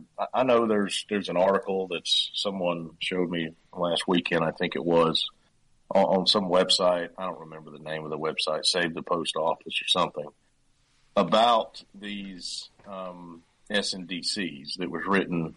I'm told by a retired English professor, which I don't know how a retired English professor would know anything about postal service operations, but maybe that's besides the point. Um, and that article was written based on a leaked PowerPoint that was one of the initial presentations the Postal Service did for the unions and the management associations. Whenever initiatives like this happen, there normally is a, a an initial meeting where they will tell us, "Hey, here's what we plan to do." It's just usually a conceptual thing at that point, not really detailed. And then the way things play out is we then engage with them, and those things change significantly from what they initially tell us or show us, or you know that's what this PowerPoint presentation was. So I would caution you about any thing you just see floating around online. Um, may not be entirely accurate. So let's start with what the concept of, of these sorting and delivery centers is and the reason that the Postal Service has expressed to us that they are doing it. Um, I don't think you'll find anybody that will disagree with this statement. Our processing and delivery network really needs to be modernized and it needs to be improved. Um, we have a processing and delivery network that was built to handle mostly letters and flats. Um, it was then over the course of the the 2010s, you know, pretty rapidly degraded by what some of the previous uh, postmaster generals have done with mail processing consolidations. Which, you know, one thing most carriers out there are aware of for sure is when after they did those consolidations, you had these longer truck routes where Sometimes it's APW represented employees, but for a lot of folks, it's highway contract routes that carry mail from the plants to the post offices, to the delivery units. And if you're on the front end of one of those routes, then you're probably in pretty good shape. You may get your mail at a decent time. If you're on the other end, you know, you're probably got a late starting time and, and who knows if your mail is even there, you know, at that late starting time. So that's caused a lot of problems. And the fact that, that parcels have become such a big part of, of not just our mail volume, but our revenue. I mean, they they represent almost half of our postal services revenue now. Require a change and improvement in that network. Now, the question is then, what does that look like? So, this is their effort. Um, they call it modernization to improve the processing and delivery network. So starting with the general concept, which the general concept is, let's take a city like Atlanta, Georgia. Atlanta, Georgia, I believe currently has five mail processing plants in the metro area, and not just in the city, but also in the you know kind of suburban area around Atlanta. Um, and then whatever, a hundred and something delivery units probably. What they are planning to do is have two mail processing plants, one in the south, one in the north, that would be much larger and exceed the capacity that they have to process that they currently have in, in those five plants. And then rather than having all those trucks go to all those different offices, they would then, both in the north and the south, have a very large, what they call sorting and delivery center, where a lot of carriers from a lot of different places would be within, I think the criteria they used initially was within 30 minutes of the, where the new sorting and delivery center is. Those carriers would report there and then the improvement, this is them speaking, not me, but the improvement would be you're processing all their mail and then you no longer have all these truck routes going around. You take it straight from there to the sorting and delivery center, provides a newer building, better amenities, you know, for the carriers, the mail is there earlier, the mail's there on time. And basically what they would be doing is transferring that transportation that, you know, highway contract drivers in a lot of cases are doing onto our routes. So if I go to this north place in Atlanta and, you know, where I work, my route, my first stop might be 25 minutes away. Um, me and the other carriers from that office, we're driving from there out to our first stop. So um, that is a a positive. Um, it's also a positive that, you know, by doing that, of course, you in the post service has said this, we're looking at probably a 10% increase in the number of city routes. One important note is that in their current plans, even though the carriers would move out of these stations and into these big buildings, the retail, the window, that would remain open, the PO boxes. So um, they they have not indicated there's any any plan to close any of those. Um, then, you know, on the, the negative side, potentially negative side, you know, for us is, of course, you could impact someone negatively with their commute. Um, there is, you know, ramifications potentially with Article 12, depending on the circumstances. There's questions that have to be answered about if several installations move into one building, do they retain their identity as separate installations? Do they become one installation? What does the management structure look like in terms of postmasters and such?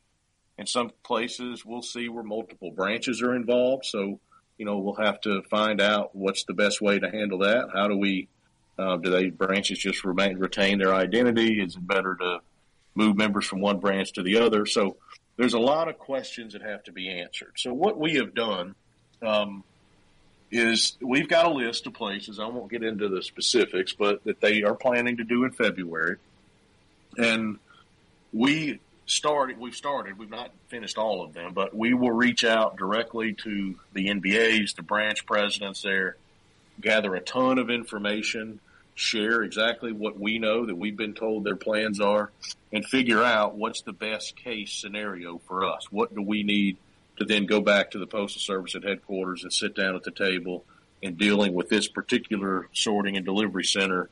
What are the issues that we need to iron out? Um, we so far have only had one of these that has been implemented. It's in Brooklyn, New York, and actually hasn't been implemented. It's going to be in November.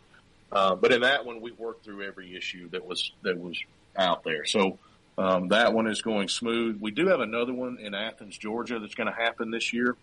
Um, and there are city carriers in Athens. However, it doesn't involve moving any city carriers into Athens. So that one really doesn't affect us, but there will be some come February that will affect us. I'll say this about timelines. Um, they had several of those that are now scheduled for February that they initially wanted to do like now, back in September, October, um, and those have been pushed back. And I would anticipate it'll be really fluid with the timing of each of these. Um, and I, I guess lastly, an important thing to just recognize is that the each of these new sorting and proposed sorting and delivery centers are very different. They're very different needs. Some, as I said, may involve multiple branches. Some may involve one branch. There's just a lot of a lot of things. Traffic is a big, you know, variant from one to the other.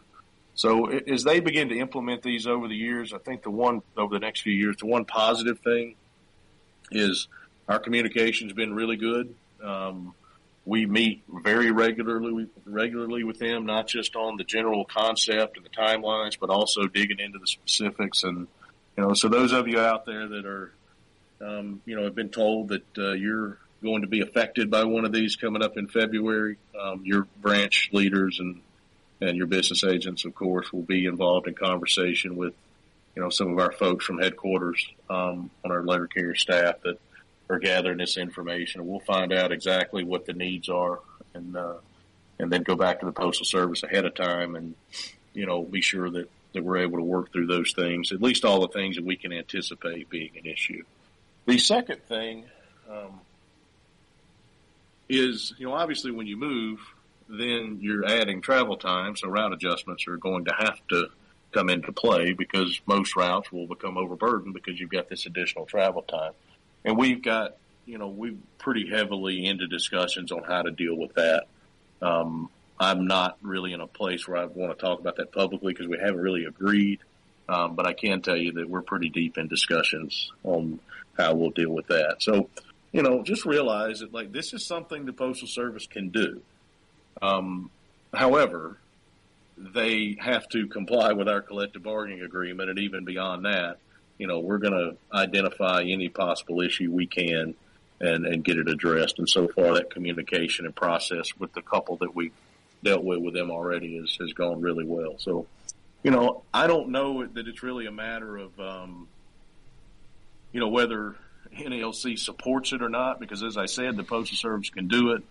But where we come in and what we're going to do is ensure that, you know, whatever they do, they comply with our CBA and we achieve the best outcome we can for the carriers that are affected by it.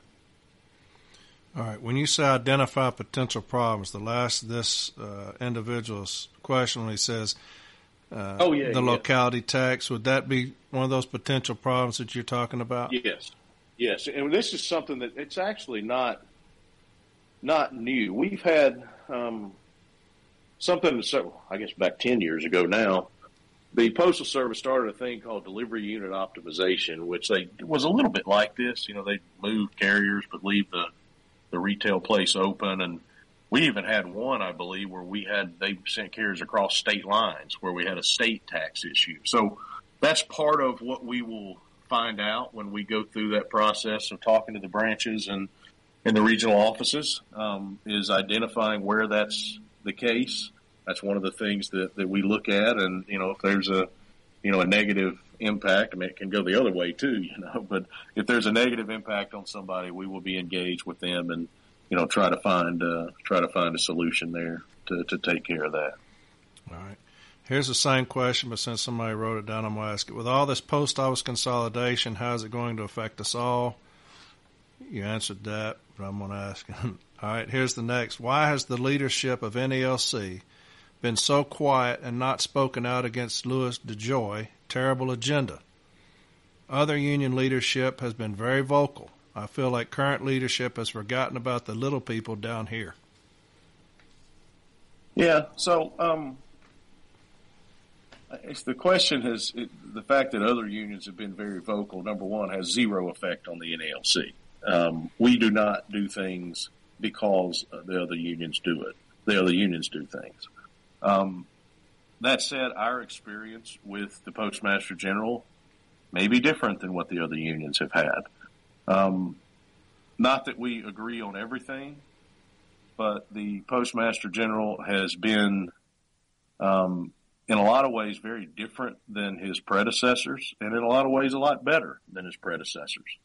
Um, there is skepticism out there from a lot of people. You know, I understand for political reasons and and things like that, and and that's fine. You know, people's entitled to their opinion. But speaking from our experience here, we negotiated a collective bargaining agreement that we um, his predecessor failed to negotiate with us. That's why we were in interest arbitration.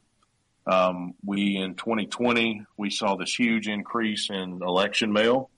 Uh, we took an idea to him of let's put together a, a, joint union and management task force to, you know, come up with processes to be sure that we succeed. We, did that. We had a lot of success. We're doing the same thing here again. Um, the 10 year plan that uh, may be what the, the listener that's asking the question is referencing you know, it's got some things in it we don't like. It's not that we agree with the whole thing. And and going back to the, the SDCs, it's you know, we'll see how it how it plays out, how it works out. I think the fact that we had the ability to address issues that could come up is a positive. But doing nothing and not improving the network is not the right thing to do. I mean, there has to be improvements and changes to make things better so that the postal service can succeed and we're able to handle the, the mix of mail that we have now. Um, in contract negotiations coming up, I think that this postmaster general, because of his business background, some of the things that I talked about earlier that are um, would be in our mutual interest. You know, the ability to you know, have a job that, that's, that's got compensation that they have the ability to hire. That's going to be a very important thing for them going forward. And, you know, hopefully that plays out and, um, that plays out when we, uh, uh, enter into negotiations and we're able to have some success. So we don't have any, um, any, there's nothing that this postmaster general has done so far that would warrant, you know, NALC calling for this postmaster general to be removed. That just hasn't happened so far. It could happen tomorrow, and if it does, then we'll certainly take that step. So, um, but you know, in reference to the other unions, maybe they've had a different experience. I, I can't, you know, we do a lot of things with them together, and we're involved in collective bargaining together. But I, I just can't speak to specifically, you know, their um, their reasoning for doing that. All right. Now, this next question, I'm going to take it. They're asking what what can we do about it? Just kind of is kind of asked. Uh, you you see what you think. Continued harassment from management even after a 1767. Multiple grievances for mutual respect. Sensitivity training does not help. I'm guessing they're asking about what to do with, with ongoing management harassment.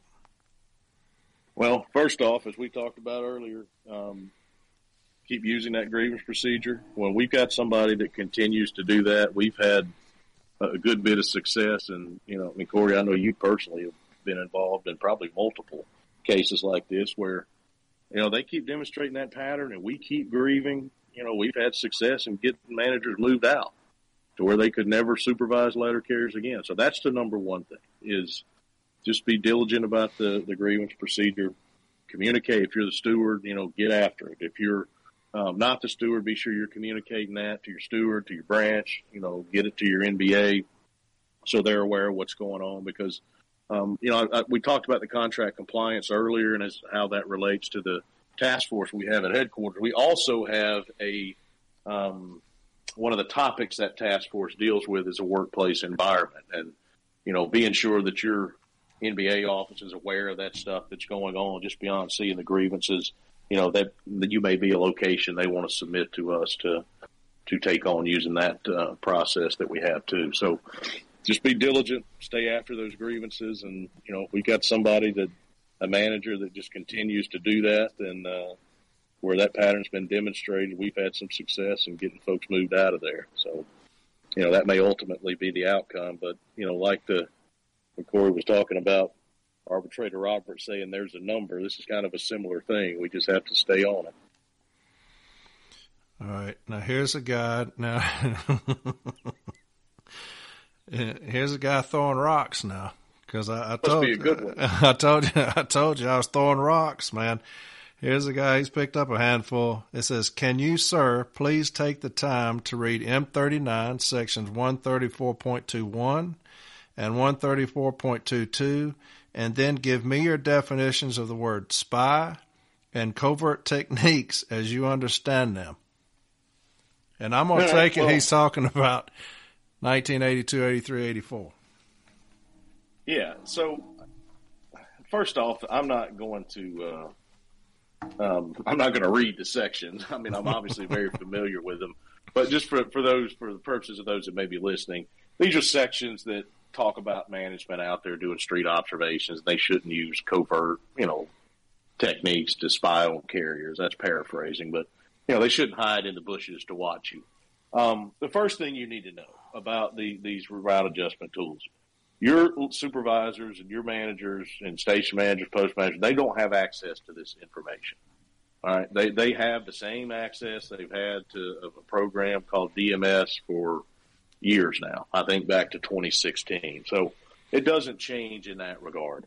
Um, it's not like these teams are sitting there watching you what you're doing live. They're looking at historical data with the exception of the live week. During the live week, they're looking at what happened the day before just so that can to facilitate the conversation um, with with the carrier. So it's not really about spying on you. Um, it's about the team having the information that they need to adjust the route. That is their only purpose. So, you know, in the event we have some situation pop up where something that's you know discovered through the route adjustments all of a sudden being used for disciplinary purposes in some way, uh, I feel very confident about our ability to get that taken care of and probably not even have to go through the grievance procedure. So um, I wouldn't uh, characterize it as spying or, or covert, you know, watching what you're doing because for the most part they're looking at things that happened months ago or weeks ago or, or days ago. So, you know, it's not a matter of watching exactly what you're doing. It's just a matter of having the information they need to uh, evaluate your route. All right. So for somebody who who is called in for an II, mm-hmm. and management says your scanner data says that you were sitting somewhere for 45 minutes. And under these new memos, we have the right now to to watch you because that's what they're basing these new route adjustments off of is the scanner data. So we have the right to watch you now and so these things don't apply 134 of the M39 or these memos that talk about scanner data can't be the sole determinant for discipline. What do we tell those individuals? Nothing has changed. The fact that this, I think that's the important message is the fact that these route adjustment agreements exist and establish this process doesn't change anything. So whatever day in May it was that I signed those things, nothing's different in regard to you to carry and what management can see and what they can do or can't do with it. Nothing is different than it was prior to these agreements. Everything is still the same. There's nothing that has changed. Um, they have access to this program, DMS. They've had it for years. Um, you know, whether I'm sure it's used very differently in some places compared to others. There's probably managers out there that stare at it all day, and there's probably others that probably don't pay much attention to it. Um, but regarding the route adjustment process, it does not change anything. And anyone, you know, if a manager tells you otherwise, I'd just be sure that your steward, your branch officers, um, you know, that they were aware of that, and or your NBA or you know whatever the case may be. Just let folks know so that can be addressed because. Um, it, it, and the postal service at headquarters will 100% agree with me. It does not change anything contractual, anything related to discipline, our protections, all that stuff is exactly the same as it was prior to this agreement. All right. This agreement's only about evaluating and adjusting routes. How long until a temporary detail becomes permanent without authorization from the area VP? Higher level, but not 204B, vehicle trainer. Shouldn't that route be available to, some, to someone else after two years? Hmm. Well, that's an interesting question. Um, so higher level, not 204B. Uh, that's pretty I mean, it happens, but it's not too common. Hmm. Um. Yeah. So I mean, I'm sure the, the whoever asked the question is aware of you know what happens when a 204B is uh, you know on a detail for four months or longer. Um, and that information is there. I mean, that agreement was made, I presume, back in the day because that person was, you know, working as a manager, so they shouldn't be able to keep their assignments.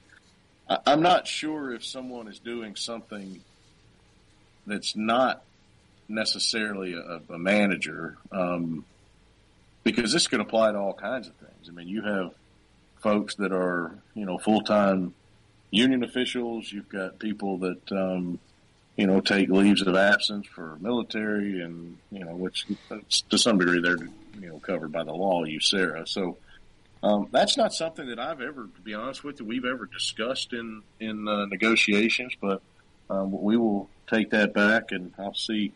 Uh, off the top of my head, I don't know that we've had any bargaining resolutions passed in the conventions over the years, you know, relating to. Non, there's a lot about 204B assignments, but um, about you know non-managerial details. Um, but we will take that and uh, consider that and see about you know, what our official bargaining positions that, that, that comes from our conventions, what they've done, and uh, see how that fits with. Um, if it's consistent with that, then we'll, we'll explore that in uh, in collective bargaining. What can be done to get management to look at why we lose so many new people? We are actually. Um, there was a long time where, where, other than contract negotiations, our last two rounds, um, that we had a you know hard time getting them to focus on that. Believe it or not. Now, to be fair, um, with our low retention, that is something that has been a big topic in the last two rounds of negotiations. I'm sure we'll hear going forward because when you only retain, you know, 60, 50, 60% of the people that you hire, then the post service is spending a lot of money to hire and train and, you know, people that just don't they don't work here very long. Um, that is one thing that since um, the current PMG has been here, there's been a noticeable change. We started, we had a lot of conversation about this in bargaining, and then last year, um, under that City Delivery and Workplace Improvement Task Force, we did a started a pilot called the New Employee Experience that um, really structures the work for people for the first up to the first year, but especially the first few weeks when they first come out of the academy, um, and it's for PTFs or CCAs or any any new letter carrier. And it, we just try to give them the best opportunity to learn. There's a, a joint union and management um, team locally that that has certain obligations, you know, related to it, and and that's been very successful. We've seen retention go from like 60% in some places we've implemented up to 80 and even 90 something percent. And we're in the process now with implementing that um, in a number of districts. So it is a piece um, of the whole staffing problem. Uh, uh, hopefully, a piece of the solution in the future. Where, if through collective bargaining, um, we are able to negotiate, you know, a pay structure and a workforce structure that you know, definitely rewards letter carriers for what we've contributed, no question about that. But also, it gives the Postal Service the ability everywhere to get enough people to apply for the job and hire them, combined with the, the possibility of implementing this program nationally. I think it uh, could be a, a, pretty large piece to um, to that staffing fix, let's say. So it's been pretty refreshing, to be honest, that uh, you know here over the last couple of years that that they have taken notice of that, you know, approached us um, and um, laid out just kind of what you know that their ideas and we had our ideas and you know we're able to negotiate this test that's uh, that's gone really well for the last year and a half. All right. Can management get some training on actually being a manager and stop having new 204Bs train other new 204Bs? Maybe there would be some actual requirements for becoming a 204B other than breathing or failing up into that position. we all have seen that story before, haven't we? Um, yeah, it's funny that question comes up. Somebody else asked me yesterday uh, at uh, where were I? Was in Wisconsin with our brothers and sisters. They're asking a similar story, and you know, it's not something we can go negotiate, but it just makes sense. Um, so we and we've had some conversation about this with the folks over at the Postal Service. Just that I, I just, you know, at minimum, there is no training for managers. Like there's no structured thing that they go through, and you go to almost any other large company that they have some structured training program. Um, you know, I, I, that would be as if you know, NALC, we own our own health plan. Hopefully, a lot of you listening are, are in the NALC health plan, and it, it, I think we have a thing where we train people for six months to be managers. So, um, it, I think it could be an improvement. It's something we'll encourage them to do. I mean, I'm not sure there's anything we can do to make them do it. Now, um, in bargaining, speaking of the the, the 204Bs that fail up or you know only have find somebody that has a heartbeat and all that stuff we have had discussions in the past. I mean, we've got some bargaining positions about limiting who could be a, a 204B. We would have the ability to bargain that, and I'm sure that's something that uh, that we'll talk about. Um, the, the difficult thing is that we can negotiate what our members can do or, or letter carriers can do. So we could negotiate that somebody's got to be a letter carrier for whatever three years, five years, name the number before they could be a 204B. Um, we could do that, but then what would they do? They would just go get, you know, somebody, uh, a PSE or a, or a rural carrier fill in or, you know, some other, we can't stop them from being a 204B. So that makes it a little bit tricky, but um, we've talked about that last couple of rounds of bargaining, and I would imagine that'll be a, a topic that we get into. But I couldn't agree more about training the managers, and hopefully, uh, hopefully they'll be willing to invest in that and can't hurt. That's for sure. You've already touched on this one, but I'll ask it anyway. A question I'd like to know is the following. With contract negotiations beginning soon, what would Mr. Renfro suggest as to the hiring of new employees? Some parts of the country are having a very difficult time hiring and filling openings. What would Mr. Renfro suggest could be negotiated to aid in the hiring and retaining of employees? I think you could probably test on that a little bit. Yeah, I did, but I mean, it's pretty simple. Um, higher pay, you know, better benefits, and you know, in our view, that uh, comes in the form of, of career employment. But but even then, you know, we're we're seeing in these places where we've done, um, we've gotten. I think we have a little over 100 installations that are on an all career model now. We've got just here soon this week, you'll see another agreement to add about 160 more um, to that model. But even in those places already, we're starting to track. You know, now that they're hiring PTFs, are they able to get more PT, people to apply for PTF jobs versus CCAs? And in some places, they've made significant progress. In some places, not so much. So, you know, even with just hiring people into PTF, we still think that the the starting pay, you know, has got to come up some. So that'll be a big piece of what we'll we'll have on the table, and topic of discussion come February for sure. Why doesn't the NALC offer week long steward training like the APWU? Hmm. Well, I guess that kind of depends on where you are. Um, so we leave steward training up to our national business agents office, and and I, you know, for the most part, those folks do a great job. Um, some of the uh, training that we do um, in in some of the regions is is you know four or five days long. Um, some do it over multiple years with different levels. Some break it into uh, you know some break it into you know a, a, beginner type thing, and intermediate and advanced. So there's a lot of opportunities out there. So I would encourage you to you know talk to the folks in your branch or uh, if you're a branch leader and you want the NBA office to do some training just for your branch, they'll do that too. Just get in touch with them.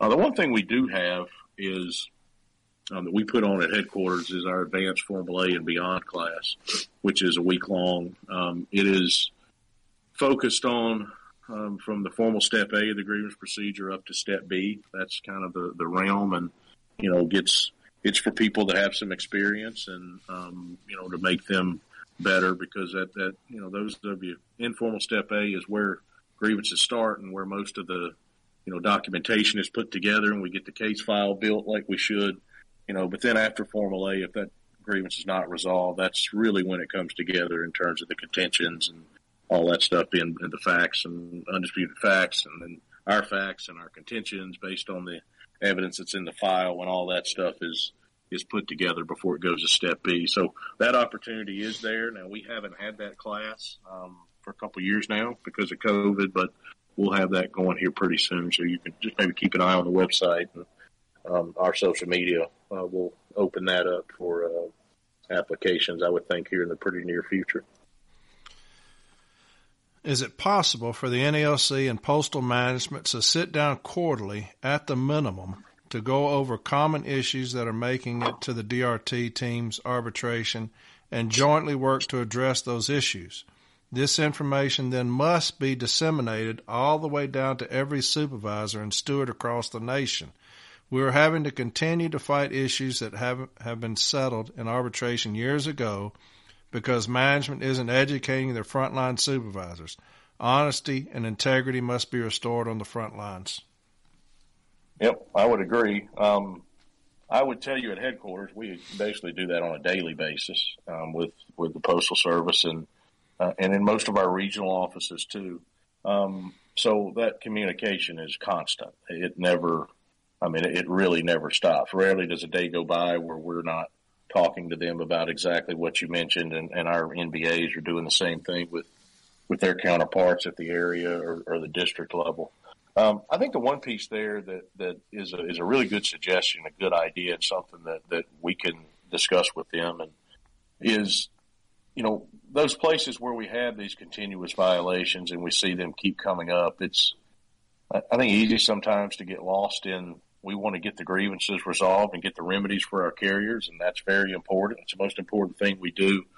Um, but I could see where the, uh, it's in the question, uh, but I think it's a good suggestion uh, the communication, you know, structured communication down to that floor level supervisor or maybe the, the station manager um, about that uh, about that issue because I can assure you that the postal service probably doesn't do that on their own. I think we all we all know that. So that's something that uh, that, that we can talk about and you know see if there's a, a willingness to do it and uh, maybe you know I don't know that that's would help everywhere, but I would think in some places um, that, that that would help and at least let those individuals know that you know somebody's going to be watching them if they do this again. That's a really good suggestion. Appreciate that.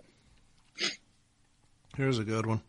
I'm super curious if the national leadership's relationship with postal counterparts is as hostile and unpleasant as most carriers' relationship with frontline management. Hmm.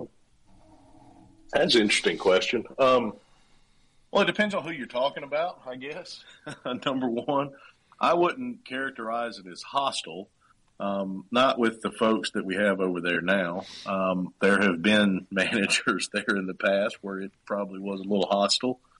Um, with the people that we have there now, and, and typically who we deal with is, you know, obviously the, the postmaster general, the deputy postmaster general, and then there are the way it's structured over there. They have vice presidents over labor relations, which deals directly with us, and then we do, we deal with the delivery operations people quite a bit too.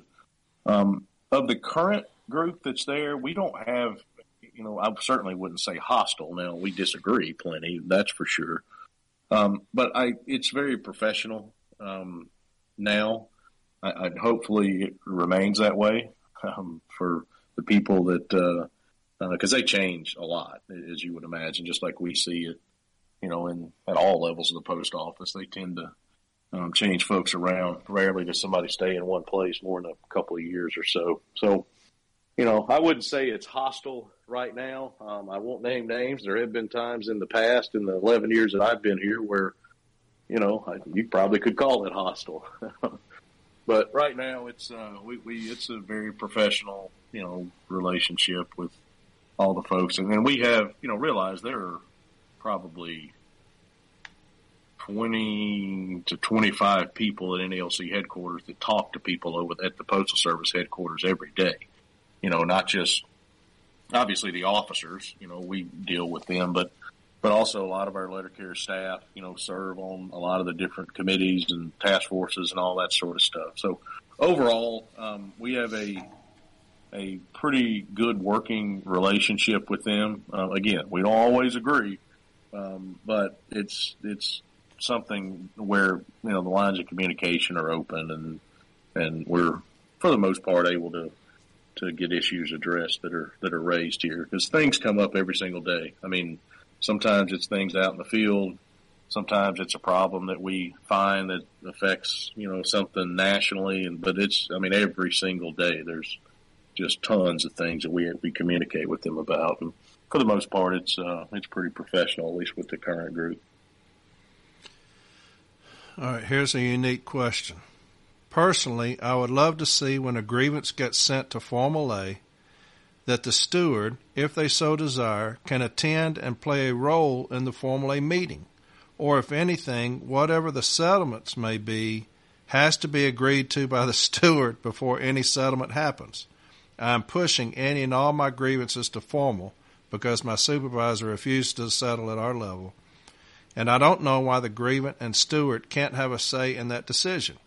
I have been burned personally by a decision made by Formal A, and I would like for something to be implemented that can prevent Formal A's from killing our cases or settling for something that seems to benefit management more so than the members.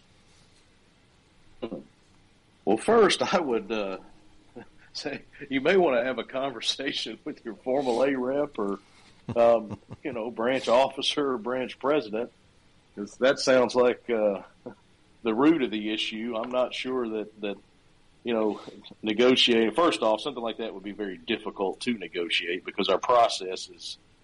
And, and I understand that management at the lower levels in particular doesn't really do this, but our process is designed so that each individual that's playing a role at whatever step in that grievance procedure has full autonomy to settle the grievance. So, um, it, I think that's an issue that it sounds like is is a problem in in your location, um, maybe in your branch, and I think that there's probably a better solution to it than a collective bargaining solution where um, you know would make a massive change on a national scale of involving um, you know a, a steward at more than one step of the process.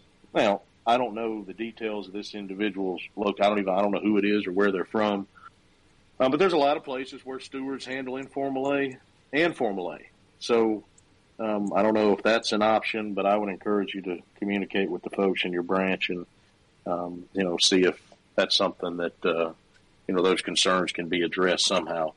The because you mentioned the grievant, um, I mean the, the grievant should be informed on every single step of the process. There's no doubt about that. Um, that said, um, the union representative at whatever step, be it formal A or, or, whatever, I mean, it could be step B or, you know, an advocate that's assigned a case that's been appealed to arbitration. it's very important that those folks are given the autonomy and the authority to work out whatever settlement they think is best. Um, now, they, they, should be communicated to the grievant, um, but it's not always necessary that the grievant, let's say, approves that settlement. Um, vast majority of the time, we would have that conversation with the grievant, and if they had some strong objection, most people would would think about doing something differently, and they would certainly consider it. But in our process, those representatives that you know dedicate their time and have learned to serve in those roles, it's I think it's just very important that they have that ability to know that they can, you know, we trust their expertise and we trust um, what what they have the ability to do. So uh, I would say that to you that I, I think the issue that that you raise could likely be addressed more on a uh, local uh, level within your branch, um, as opposed to potentially a, a pretty massive. That would be a pretty large change in our in our process through collective bargaining. You know, Brian, when I first started this podcast 75 episodes ago or whatever, you know, I started it to educate, to make sure that the case files, when they got to arbitration, were you know, were complete. Everything was, all the arguments were made, everything, all the contentions were properly made. And the more people started reaching out through whatever means they had, I realized that a lot of places, Brian, the problem isn't so much with management, it's with the lack of representation. And that yep. is something that and about the last 10 episodes, man, I've been on fire as far as the cowardice amongst our ranks and the lack of true representation by our our our agent, as Article One would say. And so when I asked you that earlier, and you said, you know, give me a shout if if all the avenues let you down, give me a shout. That's why I'm glad you said that because some people have exhausted every resource to be represented. And and you would be astonished. You probably wouldn't. I imagine you probably get more than I do, but at the people reaching out saying, "Hey, look, this uh, management has done this to me. It's a legitimate grievance. My formal A won't represent me. My branch president's in bed with management. My business agent's too busy to to give me the time of day. I have I have nowhere to go, and so." Uh, that's the reason I was glad that you said that. Hey, look, if all else fails, give me a shout and let me see what I can do about it. Because just like this individual says, we're, we're lacking in some places in this country as far as true union representation. You know, Branch 4, you know all about Branch 4. You're very well of Branch 4. I've never yeah. dealt with anything but strong leadership. We've always had strong leadership here, strong representation.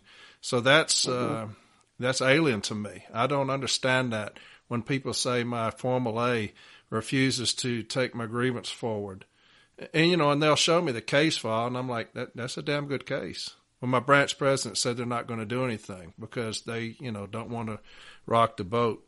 So, you know, uh, coward. I'm always going to call that out on this show. You know, if if I see cowardice, baby, we're going to call it out, and uh, at any level. And so I was glad that you said that. You know, look, if if everybody's let you down, holler at me. Let me see what we can do about it. Yeah, I mean, look, we we get those calls every day, and uh, you know, listen, it's not not everybody walks away a satisfied customer. You know, there there are people that call and have legitimate things, and but at minimum, you know, we will do whatever we can do to. Sometimes it's as simple as just getting information and, and having an understanding of what took place. Uh, as you said, sometimes it's a look, man. It's a big country it's a big country. There's a lot of post offices out there with letter carriers in them. There's over 200,000 of us out there. And, you know, I suppose it's in, in some ways it should be expected that in some of those places that representation may not be up to the standard that, you know, you or I would, would expect. But at the same time, that doesn't mean that we shouldn't chase it mm-hmm. until we be sure that, that everybody out there, you know, has the best possible representation. And that's part of the, reason that we've you know increased the people that we have out there and the NBA offices that are available to do that, and I'm sure that'll that'll continue in the future. Well, I love the RGA position. You know, it's a relatively new position, uh, but I think that that's a, uh, that's one that that we can call on a lot. You know, mine is Jason Atchley. You know, somebody that can go to those smaller stations and say, "Hey," you know, which I know he's done. You know, here mm-hmm. in Tennessee, I know for a fact he's gotten involved with stations that be like, "Our union representation is piss poor." Let, let me go on there and let's see what we're, we're dealing with, and I'll start filing grievances. If it's to educate, if it's because you're just not doing your damn job, you know. So I do love the RGA position. I think that that was a, a pretty smart move. Yeah, it's and it's worked out well. I mean, you we've got good people. I mean, you mentioned mentioned Jason. He's all right, I guess. no, Jason does a great job, and, and all the and look, and we've got all the folks we have around the country that uh, that do that work. It's it's it's turned into. I think the vision for it is pretty much what it's become. Um, but the part of it that, that's going to continue to grow is not just that going to a station and filing grievances, but what I talked about earlier is the training aspect and identifying people that are interested and, and capable of being representatives. And um, I don't know if maybe some combination of training and mentoring those folks along so that, you know, we can eventually, because that's really the solution. You know, we can go in and, and file a grievance where we need to, and we absolutely will do that. We do that every single day all across this country. But, you know, the long term, it's always better to identify somebody that's there on a daily basis and you know can monitor things and and take care of the grievance procedure when that becomes necessary. All right, here's a good one. Why don't military retirees 20 years or more get full leave credit 6 hours upon making regular? Most of us have our own medical insurance too, saved USPS a lot of money. Maybe we should Maybe we should be table one on making regular. At least let us get a free gym membership.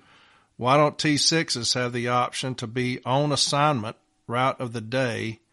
We're not assigned to five routes in a day, only one. So that's two different questions. It, it was all ran into the same one though. So looks like the first one is the military retirees. And then the second one is why don't T6s have the option to be on assignment route of that day? we're not assigned to five routes in a day, only one. Yeah, so um, as far as the, the, military retirees, I'm not. I mean, maybe I missed it, Corey. I'm not sure. I, I mean, you get credit for your military time in terms of the amount of leave that you earn. You know, so I don't. Did I miss something with the I know there were several other things, but in regards to the leave, with what the question was, it says, "Why don't military retirees twenty years or more get full leave credit upon making regular?" Hmm. They should, though. Shouldn't they? I'm almost sure they do. And it's not even it's not even twenty. It could be it's fifteen. Hmm. So I'm not real sure about the I'll say this: if you believe that yours is based on what I've said is incorrectly calculated, you know, talk to your, your branch or, or give your NBA a call because um, that might be the uh, that might be the issue there. Um, and then what was the second part of the question? Oh, about T sixes and yeah. uh, carrier technicians. Yeah.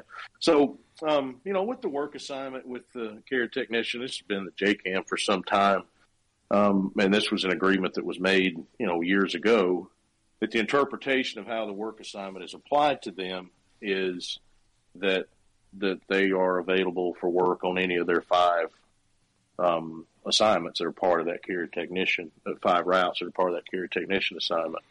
Um, it would potentially it would have to be like negotiating an additional overtime list um, because there's a lot of carrier technicians that are out there that are on the work assignment list and that they're on it for that reason you know, that they want to be available to work overtime on each of those each of those assignments. Um, so I, I guess what you're asking would be something that would be a work assignment list where the carrier technician would only be available for overtime on the assignment they were on that day. And uh, I will just generally say that um, it's pretty difficult to negotiate something with regards to Article 8 where you are adding more options and more um, overtime lists. it can be done, but through the negotiation process, something like that is might end up being more not as valuable as what it would quote unquote cost in negotiation. Um, so in negotiation, when you propose things and there, there's for things that are economic, there's a dollar figure that you calculate and that's, you know, very easily measurable. But then for some of the work rule stuff, um, you can negotiate a lot of things, but it, through the process, you don't just get things like that without, you know, the, the person you're negotiating with or the other side also getting something. And something like adding an overtime list historically now, I'm just speaking from, you know, my experience in doing this is, um, tends to quote cost more than it's, than it's worth. So, uh, the, the question of why is there not, why does that not exist? That's probably why. We have not specifically brought that up um, in the, the rounds that I've been involved in.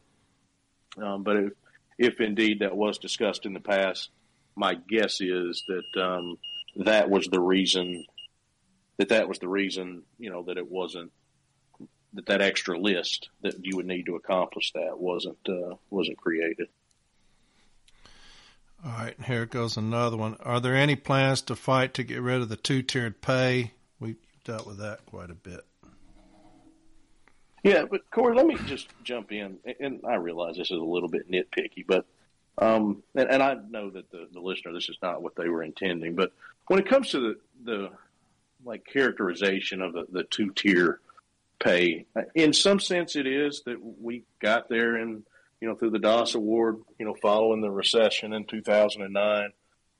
Um, but there are other units out there where you have a true two tier where the employees that are in table table two or B or whatever it is in their contract, they never reach top pay, um, and that is not the case with ours. You know, that was one thing that we were able to achieve in that Das award is maintaining that top pay, which, to be quite honest, was not easy because one of our other um, postal unions had uh, the year before agreed to a contract that had a true two tier um, pay scale. So, you know, where the, the folks that were in that second tier, they never made it to step O. They only made it to step whatever L or something like that. So, um, in that sense, it, I understand what they're referring to, and I know we've I've covered it in detail what we've already talked about, but it really is not a, a true two tier. But yes, we uh, we want to have one pay scale um, that starts pay a good bit higher than what it is, and you know is is a little more.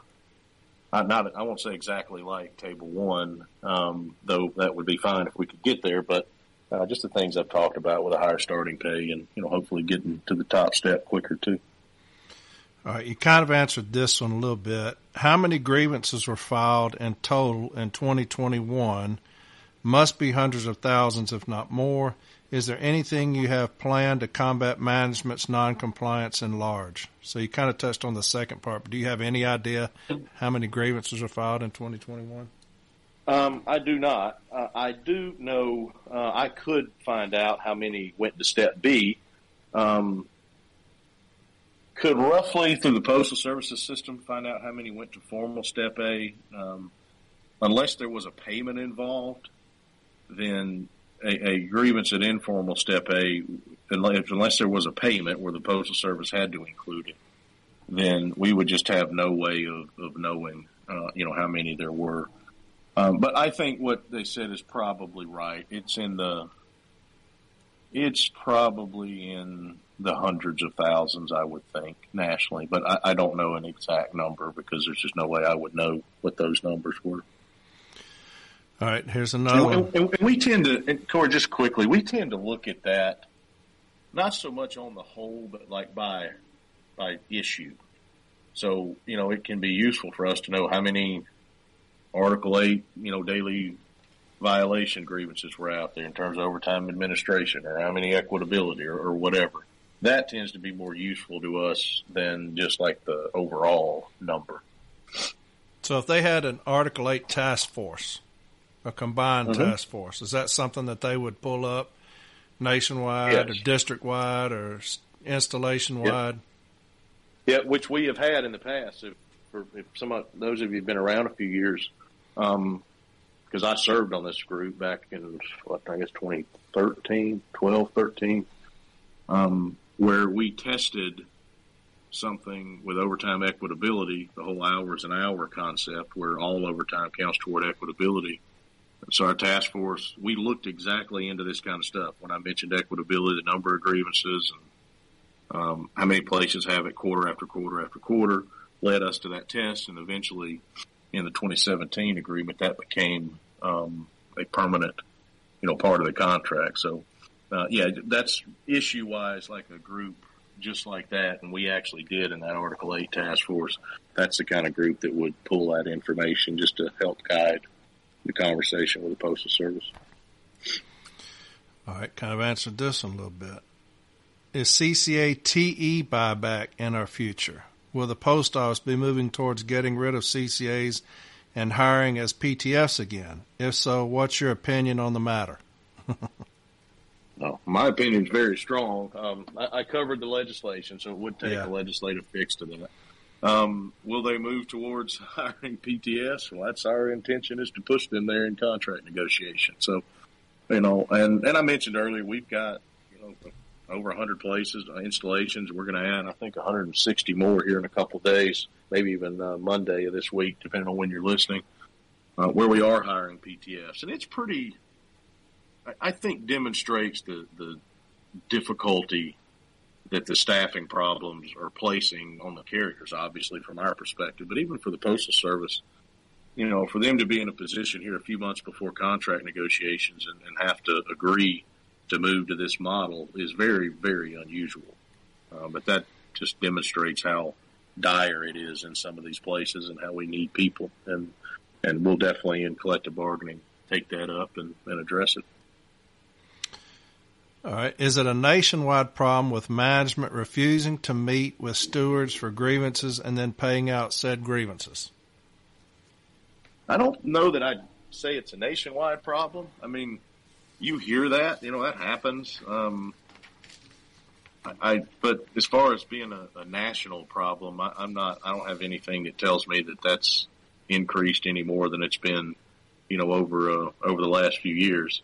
I, I will tell you that, uh, you know, be sure if they do refuse to meet with you, and, and Corey, you probably, I'm sure you covered this in one of your episodes at some point, but mm-hmm. you know, you can use that to your advantage in a grievance because they're only getting one side of the story, and when that thing gets up the step B team, you know, they don't, nobody's contradicting our facts, so um, you know, it's not always a, it's a violation of Article 15, so it's not a good thing. I'm, I don't want to, you know, don't make don't mistake what I'm saying that it's a positive thing, but there are instances where we can address that, and uh, it can sometimes, you know, help us because as they kind of mentioned in the question, you know, help us. We can still move forward with the grievance. It's not going to negatively impact our ability to ultimately achieve what we need to achieve for that grievance. Here's a great one. I think we just talked about it. What's to be done about weak stewards and presidents not upholding the contract? Yeah, um, you know, I, it's a little tricky um, because presidents are elected. You know, officers are elected by the branch. Some stewards are elected by the folks in the station. That differs depending on bylaws from branch to branch. Um, but when you have that that problem, um, you know, first I'd say communicate with them. You know, never and this is easy to do if you don't have a great relationship with someone or you had a bad experience, but it, you still try to communicate with them. But you should feel free to always call your national business agent's office, and um, they that's why they're there is is to help our members. And you know, as we talked about earlier, if, if you feel like you need to call NALC headquarters, feel free to do that too. We're we're not a union that. Uh, I mean, we have structure, of course, um, but that that is not out of bounds for somebody to do that. And no matter, uh, I can promise you, if you reach us at headquarters, we'll do everything we can do to help you. Can we can we reverse the obey now, grieve later policy? that, that would be nice. Um, and we, if I promise you we'd have a lot fewer contract violations. Um, but I'm not uh, sure we would have much success in, in negotiating that. because that is a not just us. That's kind of a, a universal thing in you know union management relations and you know labor relations and that type stuff. So that one would be a pretty heavy lift. Though I'd love to do it. It would be called the "kiss my ass" policy. Is what, is, what we'd have it turned yeah. into. yeah, we, we'd turn it into. We'd have a new. We'd have Article Forty Four. Kiss my ass. That's it. Uh, all right. Is there anything that can be done regarding the poor quality of management training? In addition, if I know of rural routes in a neighboring town being delivered only once a week, and even then only by a CCA, is there any way we can expand our city delivery, and who should I reach out to regarding this? Hmm, that's interesting. So we we talked about the management training. I, yeah. I won't uh, hit on hit on that again. Um, the answer to the question is: Is there a way? I suppose there is. Um, city, our jurisdictional disputes with the, the rural carriers and the postal service are very complicated matters. Um, and they're also very difficult to resolve because it basically takes three to agree. You know, it's hard enough to get two to agree. Um, and, and, we've had some success over the years in getting some of those resolved, and we've got a lot of them that are still pending just for that reason that it's just very difficult to get three people to agree. We've had issues that you know, we take to arbitration and the rule carriers come intervene and vice versa. They take them, or maybe even they get a decision, we get a decision, then the other union agrees it. So it kind of becomes a, a circle.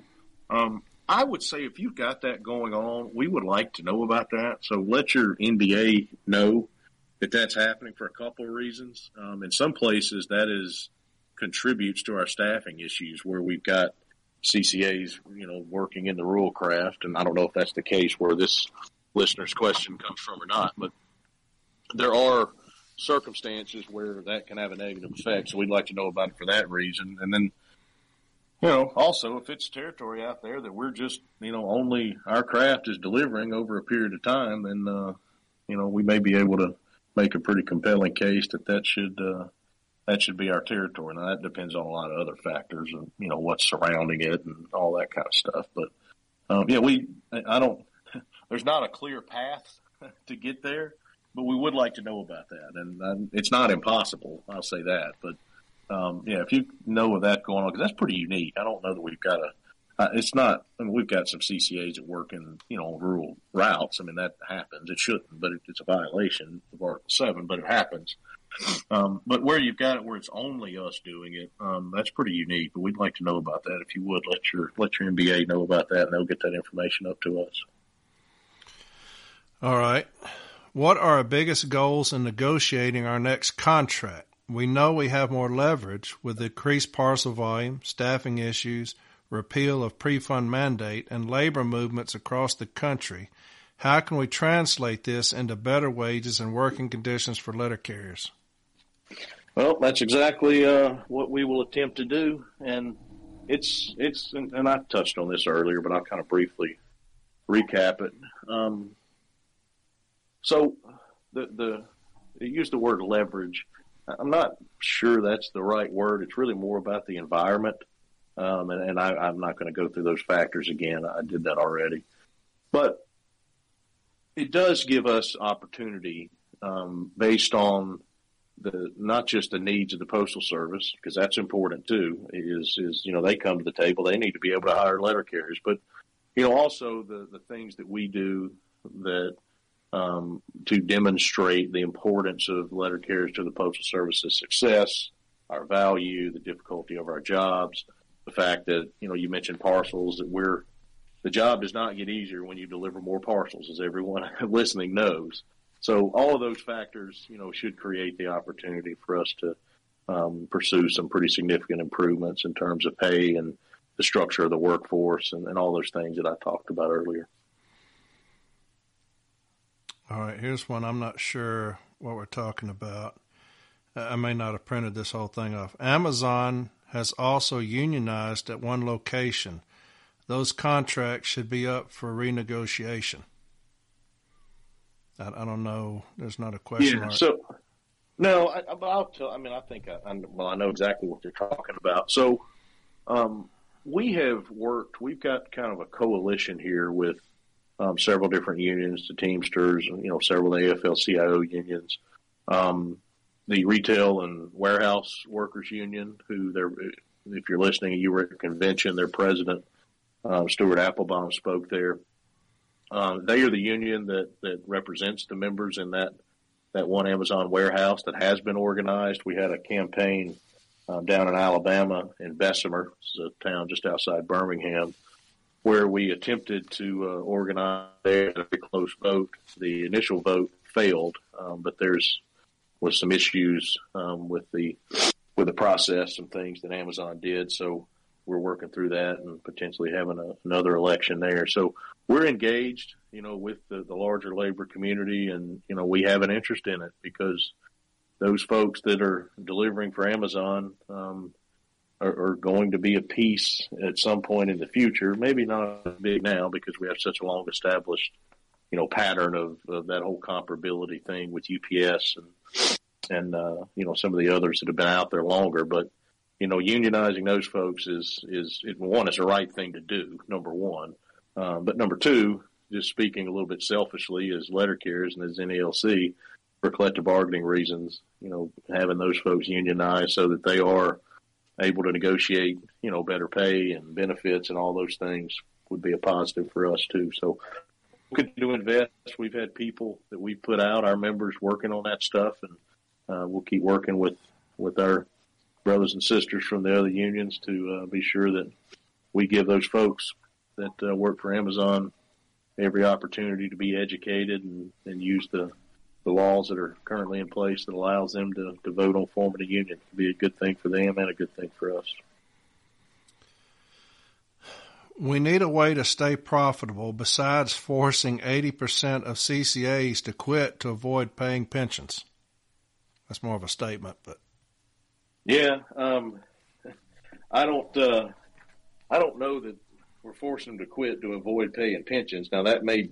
I'm not saying there's not a manager someplace that uh, has that view, um, but it's really not to uh, avoid paying pensions by any means. So, yeah, I, I guess that is more of a statement, and, and we would. I'll just comment on it briefly, but um, hiring career employees, as I've talked about a couple different times already, um, would go a long way uh, to taking care of some of these issues, like you know you, you mentioned there with um, so the high um, turnover, and then we don't retain employees at a very high rate, which negatively impacts a lot of different things. It impacts us. It impacts, you know, those that are everybody that's out there working because, you know, they're having to work longer hours that they may not want to impacts the Postal Service's ability to provide service. And um, through collective bargaining, we're going to see what we can do to make some pretty significant improvements there. And as we just talked about, I think we've got got a good opportunity to do so. All right. Where can union members find information on bargaining points for the next contract? I know a couple of things have been mentioned in the Letter Carrier's first podcast, but surely that wasn't everything yeah, um, and this is a little tricky. I, on one hand, I, I mean, I, am very open. You know, if you've listened to this entire podcast, I've talked, I think, pretty openly about, you know, several of the things. Um, I will say that we are driven very much by our official bargaining positions, which are resolutions that branches or state associations send to our national convention. Um, and those that the delegates at the convention you know, vote in favor of, become official bargaining positions. So that stuff is out there. If you look in the, uh, the last postal record that was out, um, the combined issue that covered the conventions, it listed the resolutions from, um, from the last, from the convention we just had in Chicago in 2022. Um, we will have updates and but but I'll just I'll be very honest and, and tell you that we don't negotiate in public.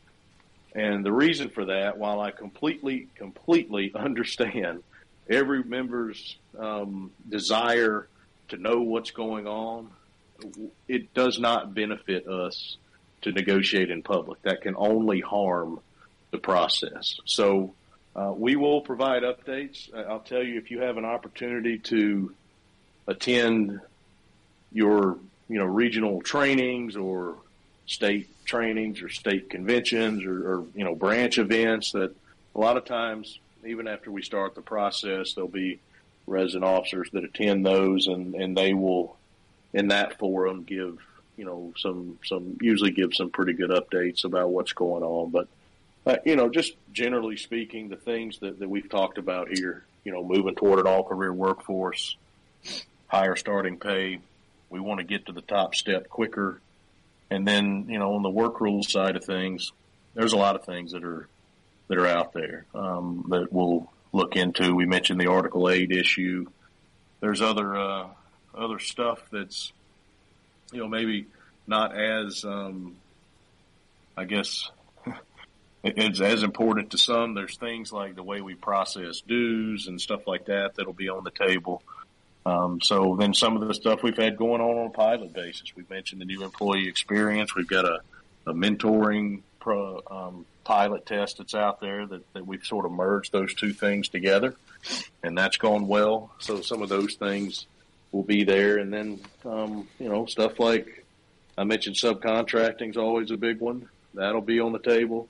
Um, things like, you know, how much we maintaining where we are in terms of how much we pay for our health benefits. And, and so there's a lot of things like that that, uh, will be up for discussion and we will, we will put out as much information as, as we can because we understand, you know, the membership's desire to know. But what I will not do under any circumstances is release information that would somehow compromise uh, what we're able to achieve in collective bargaining. So we'll uh, we'll find that right balance and um, and get everything that we possibly can out there for people to know. Um, but again, at the same time, we have to be cautious about you know things that get out in public and in the media and that sort of stuff that could only negatively impact what we're able to achieve. So we'll find the right balance there. All right. Can stewards and union members please have access to arbitration awards like all other documents? That said, I'm sure if you request decisions related to whatever issue your station is facing, the NBA would probably send you info. It's a bummer that you go you ha- it's, it's a bummer that you got to go through a middleman when there's a database out there, though. Yeah, and I completely understand the question. I think the best way for me to answer this is probably to tell you why it is the way it is. Um, and Corey, you might even want to comment on this because you'll have a pretty, not unique, but experience, let's say, perspective on it.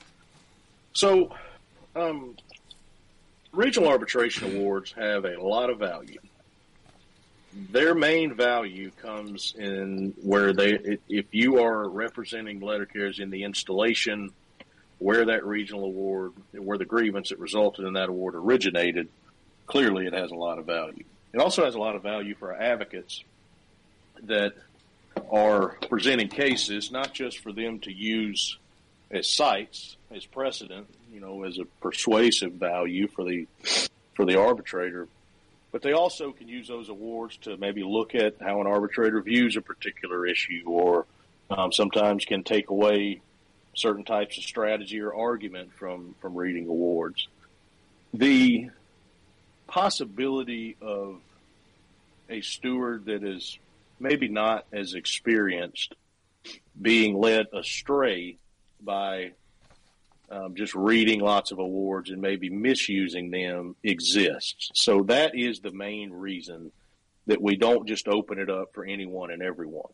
Um, there is a little bit of a um, privacy concern for some of the, you know, maybe some grievance that are out there that, you know, there are details of maybe incidents that happened in in some cases that uh, those individuals would not, you know, just won't open for any you know anybody to read that didn't need to read that to help them in their role as a representative. So uh, I am not saying we will never do it. It's it's possible, but the access has to be controlled somewhat for those reasons, if that makes any sense.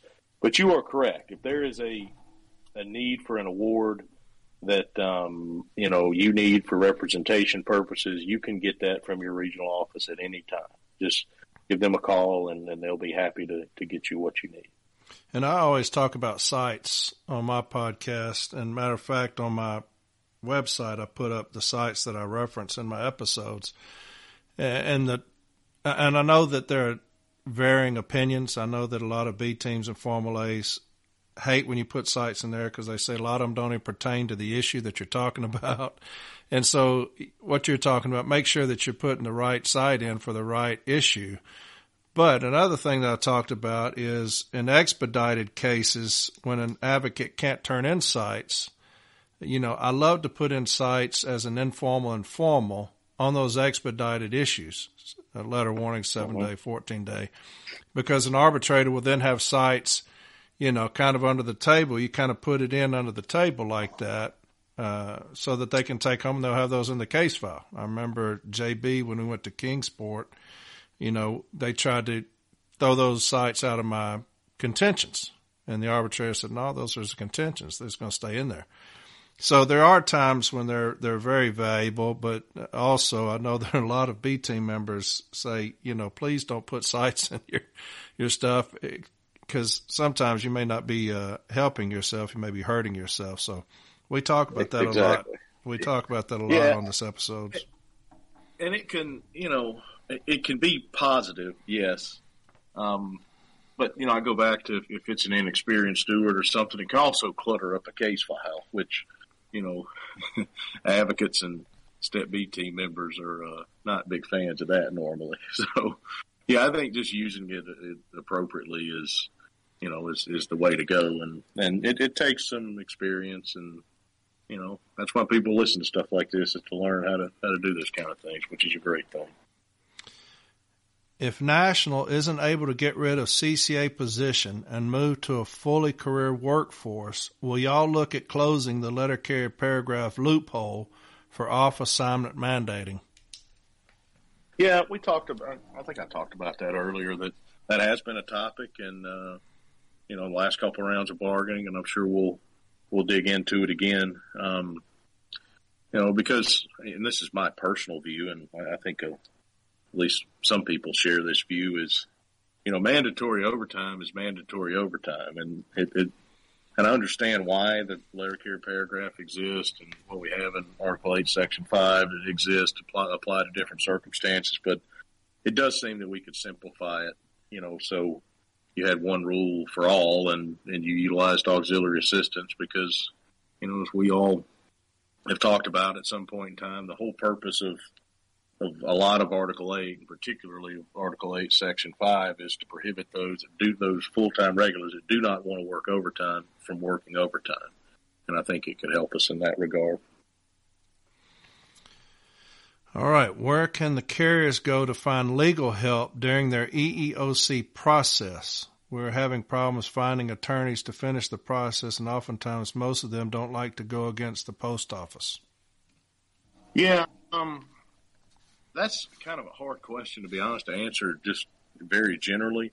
What I will say is, you know, that's your choice as as a carrier. But if you would like us to, you know, possibly assist or advise on, you know, who maybe we could find one in your area, you know, we'll be happy to do that. So if you have a question about that, I would tell you probably the best thing to do would just be call NALC headquarters.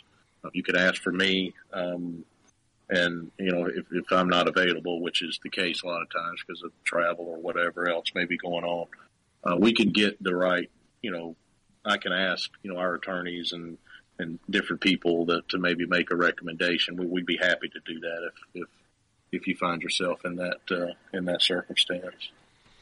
All right, this one you've covered majority of it. I don't know if you want to touch on this first part, but it says as a CCA, I would like to hear the history of the Tier 2 wage table and creation of the CCA position, including management's contentions that convinced the arbitration. And the real question for Mr. Renfro is what are the chances Tier 2 in the CCA position can be renegotiated to better yet eliminated? You've already touched on that, but if you yeah. want to talk about the history of it. Yeah, so we should, I guess I should cover that because, you know, there's a, a realize there's, look, there's a hundred and over a hundred thousand people you know, that are that are letter carriers and members of NALC that uh, have started since um, 2013, which was which was when in January of 2013 is when the Das award was issued.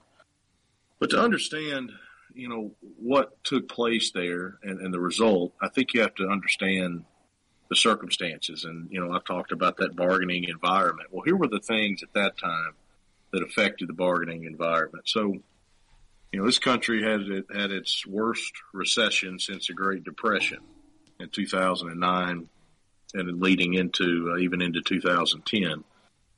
And at the same time, we had were reaching the peak of let's call it the electronic diversion, where even prior to the recession, first class mail volume. So first class letters are still the most profitable piece of mail for the postal service from a revenue standpoint in terms of what it cost. It, now it's very affordable for someone to mail a letter, but when you compare that revenue they get versus the cost to process and deliver that piece of mail, it's still the most profitable piece.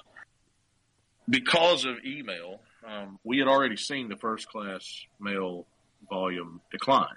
Um, at that time, it was more so caused by people not sending as many, you know, greeting cards or birthday cards or personal correspondence. You know, so much of that, and, and look, everyone listening to this podcast probably the same way.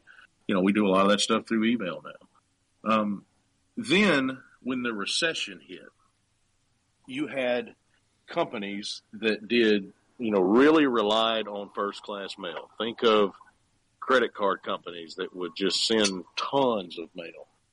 The impact of that recession, even though the recovery started in, you know, maybe 2011, 12, 13, in 2009 into 2010, it took away a gigantic amount of first class mail volume because with the recession, you had so many large mailers that just simply didn't invest money in using first class mail anymore.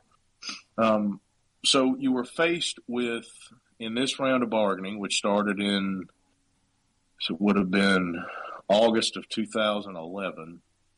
We had a employer, a postal service, who had lost a tremendous amount of revenue. The which then made the pre-funding payments that started in 2006, five or six billion dollars a year. That thankfully, just this year, we finally got repealed legislatively. But at that time, you're making those payments. You've lost a, a, a gigantic amount of revenue.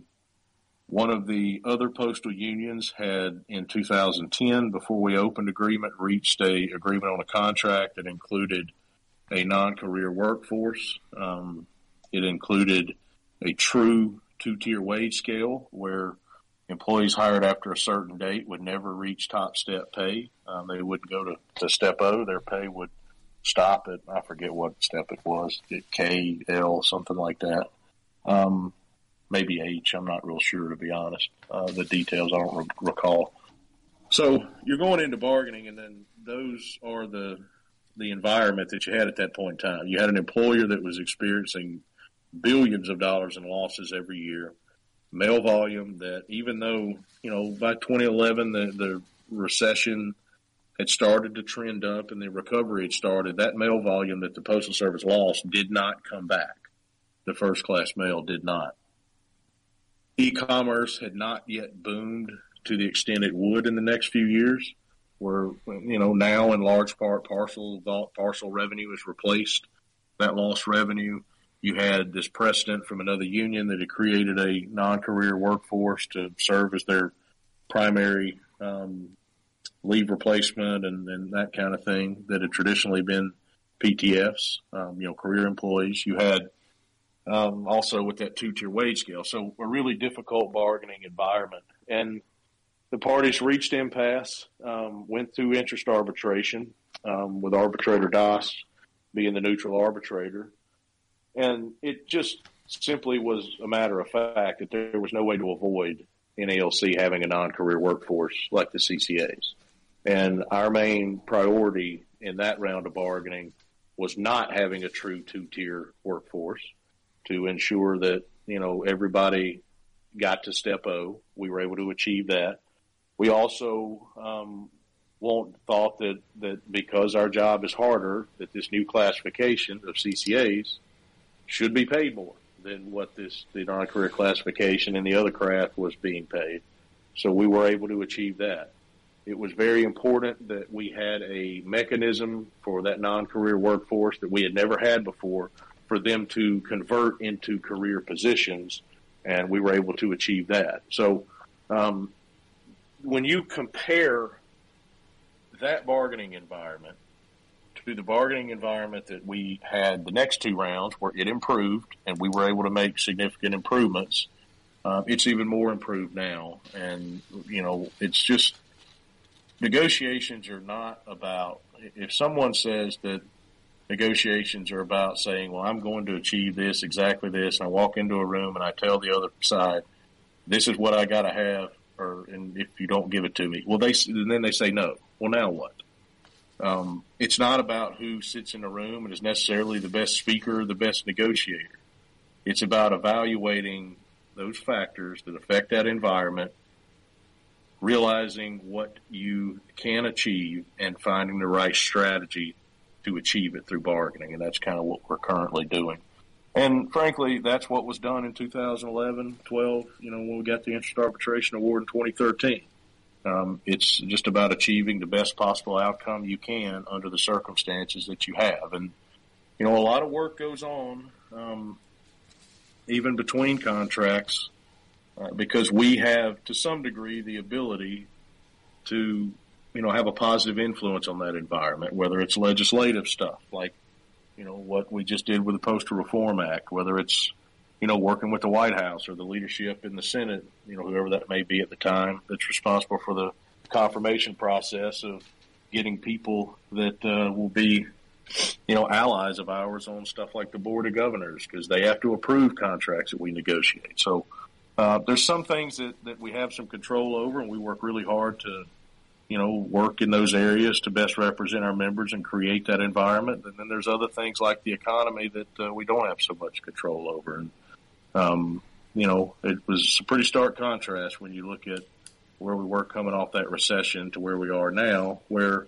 you know, the, the pieces of the economy that really influence us are what's going on with wages and how much are people being paid and that kind of thing. And those things, at least for now, look to be uh, look to be pretty positive for us. All right. I know everybody wants their questions asked to hear them asked, but I've got a lot that deal with CCAs, with consolidation, with Louis DeJoy, friend or foe, with uh, the time credit and all that stuff. I'm not going to keep asking those questions because there's a there's two pages that I've just cut out with doing that, well, and so. So, Court, I tell you what, if anybody out there has sent a, a question, one of those, and they listen to this, and they don't think I answered their question, even though, like you and I haven't, you haven't read their question or whatever. Tell them to let you know, and I'll get back on in the future and answer. That's a date. That a deal? That's a deal. We'll, all right. Good. All right. What's the status on the new vehicles, such as when and what percentage will be electric? Yeah. So uh, um, we are. Things are moving well. Production is going to start here very soon in 2023. The um, the the question about the electric piece has changed a little bit there was a bill passed in Congress called the Inflation Reduction Act, and you know I'm sure everybody listening could have all sorts of opinions about different parts of that bill, um, and we would. I'm sure that'd be a fun discussion, but for the purposes of this, let's avoid that. I bring it up because that bill appropriated three billion dollars to the postal service for electric vehicles. About half of that is for manufacturing of the electric vehicles, and about half is for putting in the infrastructure, the chargers, and, and that kind of thing. So after that was done, um, the PMG announced that they were making an initial purchase from Oshkosh, who is the manufacturer that won the contract to, to build these vehicles, of 50,000 vehicles, of next generation vehicles. That's the one. If you were at the convention, I'm sure you saw it. Um, it's something we've been involved in for years. The design, we've had a lot of I think we've had like 40 different letter carriers come participate in different ways and evaluating the, the vehicle. So um, that's the initial purchase.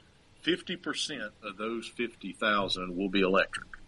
And the production is going to start early in 2023. We should have some vehicles sometime next year start to be deployed.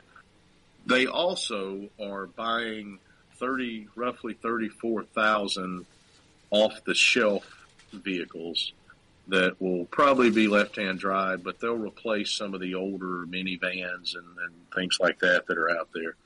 Forty percent of that thirty-four thousand of the off-the-shelf they're going to buy will be electric. So right now they're they're going to buy all. I mean, there'll be additional orders for the new generation, you know, delivery vehicles as we go forward. But of the eighty-four thousand or so that they have committed, um, that they're going to, I guess they've entered into agreements to purchase. About half of those will will be electric. So um, we should start to see them next year, and uh, then you know manufacturing will continue, and it'll take a few years to get them all out there, but.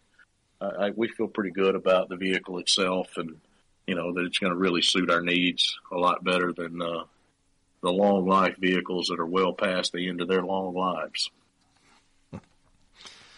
All right. What is National doing to address management's deliberate understaffing of clerks, which they are using as an excuse to move carrier start times back because 80% of the mail hasn't been distributed?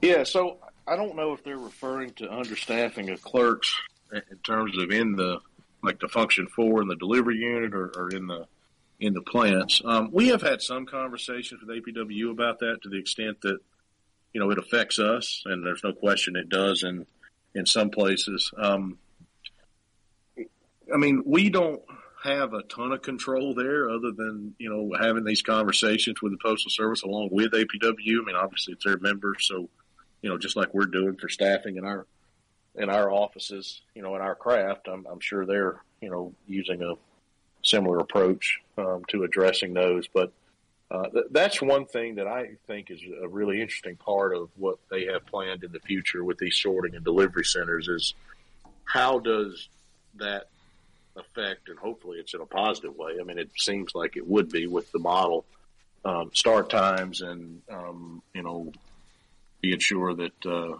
because you got a place with hundreds of routes, that's going to take a lot of distribution clerks and that kind of thing. So, you know, we'll, we'll definitely be engaged to monitor how that's built out. But, you know, if you've got that going on and, and it's something that, that's pretty evident, um, you know, feel free to get that information to your NBA office and uh, they'll, they'll forward it up to us. And um, if that's something we can address, then we'll, we'll definitely make an effort to do it. Can we work on getting letter carriers added to the move over laws? What's the move over law? Do you know? I guess that's for policemen. You know, you got to to move over in the in the opposite lane Yeah. when you ride upon a policeman or something. I suppose that's true. Um, I don't know. That's an interesting question. I, I would think that that's a bigger problem in some places than others. Um, I, I do know, and this is not a written rule, but you know, most places are pretty lenient in terms of us parking and you know that kind of thing. Um, the difficulty there, though, is those laws are state by state. The Postal Service is basically unaffected by state law. Um, they don't have to. I mean, other than you know things that are the same in all states that are you know obvious, like seatbelt and stuff like that. Um, but when it comes to those kind of things, that they really are only governed by federal law, which makes it you know kind of tricky. So uh, that's not something that we've ever discussed legislatively here. Um, but I'll tell you what I will do, and, and this will be interesting, is to uh, I'd be interested to talk, and I will. I'll talk to the folks at the Postal Service and see what their um, take is on that. Do they uh, do they have a sense of how that goes from state to state? Um, because I, you know, I'm sure in, in high traffic areas there are times that uh, that'd be really nice and help you get from you know get from point A to to point B. All right. I'm reading through the ones we've crossed out. Now here's one. With the Postal Service attempting to re-implement the red line policy just as the TRAP begins, why has the union opted out of the TRAP process? Yeah, well, I don't. Well, first off, that the, the red line policy is not a national thing. Um, right now, I'm sure whoever asked that question could care less whether it's national because they're having to deal with it in their unit. I understand that completely.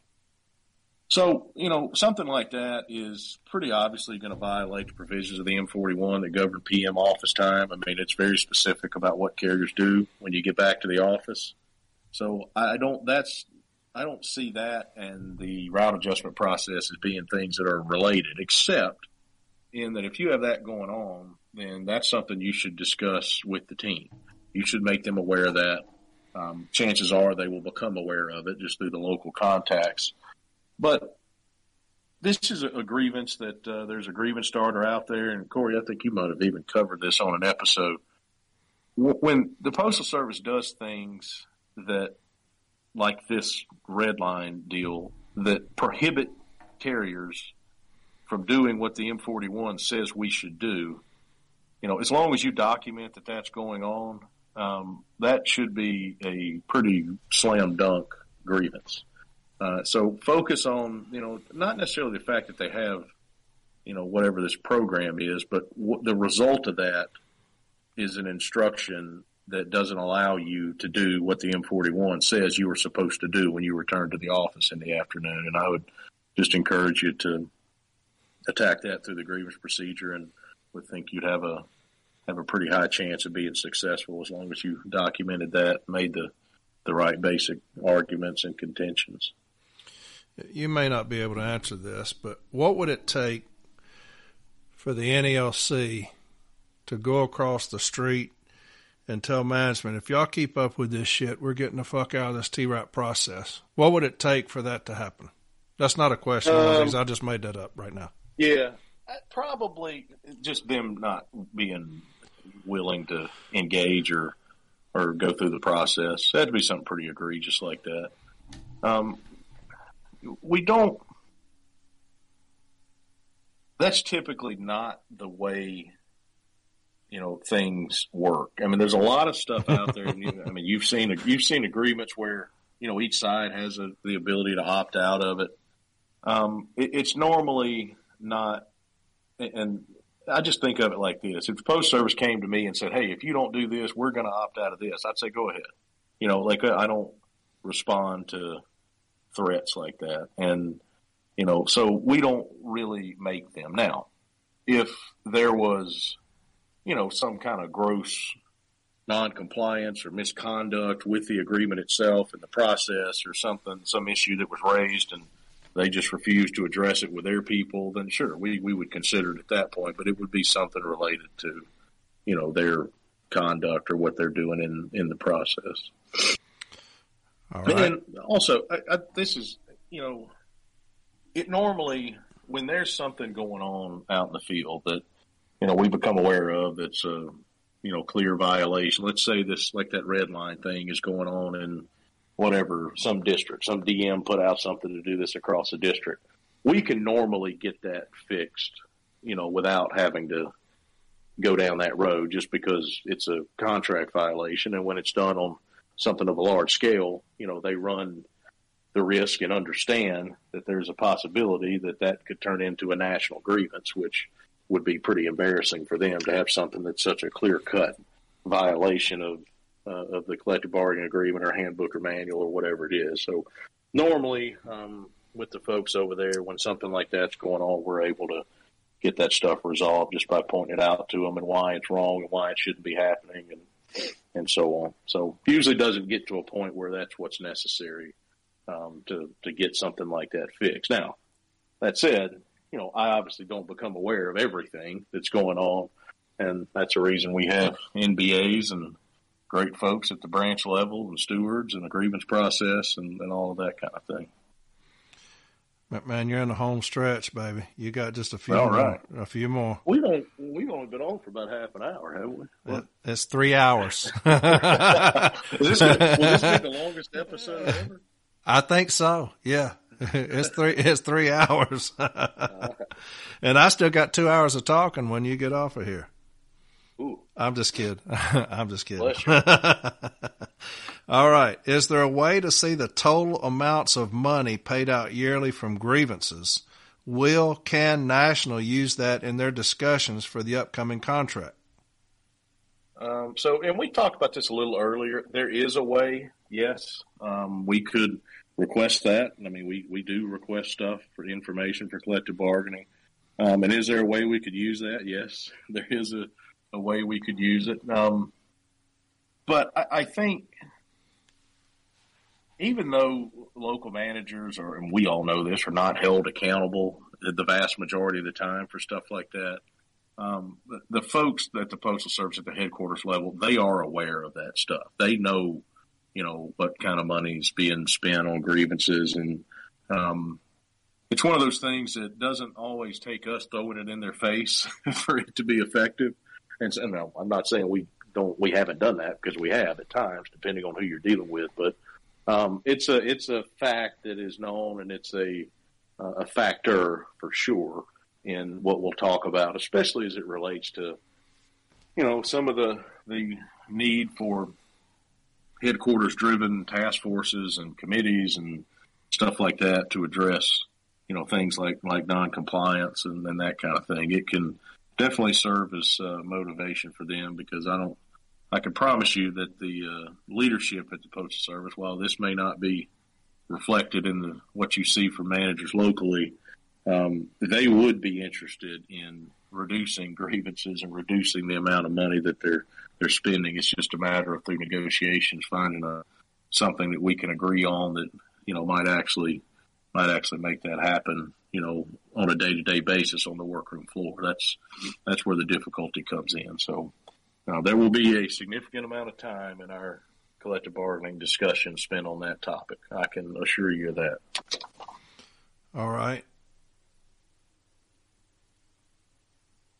how have we dropped the ball so bad on city rural territory? We have entire cities with zero city carriers. Yeah, um, I don't know that I'd say drop the ball. There's a lot of people that have done a lot of hard work on this issue for a long time now, and we've resolved a lot of a, a lot of cases. That said, as I've said earlier, we still have a lot of pending, you know, disputes, and for the reasons I also mentioned earlier, it's um, it's a difficult thing where it takes three to agree. Um, the rules, so to speak, are kind of vague. The Postal Operations Manual has um, some, it lays out some stuff, uh, uh, like the Postal Service's considerations, whether they assign it to city, they assign it to rural. And uh, it's just an issue where we have a committee, we have conversations, we are able to resolve cases from you know time to time. Um, but short of, of us taking every one of these disputes and having a tripartite arbitration hearing, which is a possibility to, to have in the future, um, that is ultimately what resolves these, either agreement or going in that direction. So uh, we keep working on them. I mean, we, as I said, we've got we know everything that we have. A lot of people that have done a lot of work on them. We talk to the rural carriers about it, uh, you know, pretty consistently. We get, you know, talk with folks at the post office with them together. Um, I do have some ideas that we could, uh, you know, potentially put in place. Maybe um, have like a, a local implementation period where, you know, we would give some guidance and have representatives from uh, the NALC branch and from the rural cares and from the you know the postmaster or whoever in that particular installation to sit down and talk about trying to draw some boundaries that are fair to both sides. And look, if we did that, and even if a small percentage of people actually reached an agreement there, uh, that would still resolve the city rural issues in, in that place, you know, forever. So, um, but even that's tricky because again, you got to have three people you know agree to something locally. So it's a difficult problem. I mean, all the, the, the cases that were out there that were you know a little easier, let's say, to resolve have been resolved. So the ones that we have are ones that have very tough issues that you know both sides have um, you know pretty strong feelings about and are nowhere near one another in terms of our positions. And um, but we'll continue to engage on it and you know, hopefully uh, at some point in the future, one for by one way or another, um, get some some resolve to those things in a way that you know brings some deliveries back into uh, back into our craft where we where we think they should have been ours um, initially, and we don't lose deliveries because there's just as many of those cases out there where the rural carriers have grieved stuff, the grief stuff that we've gotten that in their view they should have gotten. So uh, we'll keep engaging with them, and you know, hopefully uh, we'll make some progress pretty soon, either through kind of that concept I talked about or or something else. All right. As far as work hour limits in Articles 85F, 85G, and ELM 432.32, is there any plans to attempt to add language to these provisions that state something like a carrier cannot be disciplined for refusing to work over these work hour limits?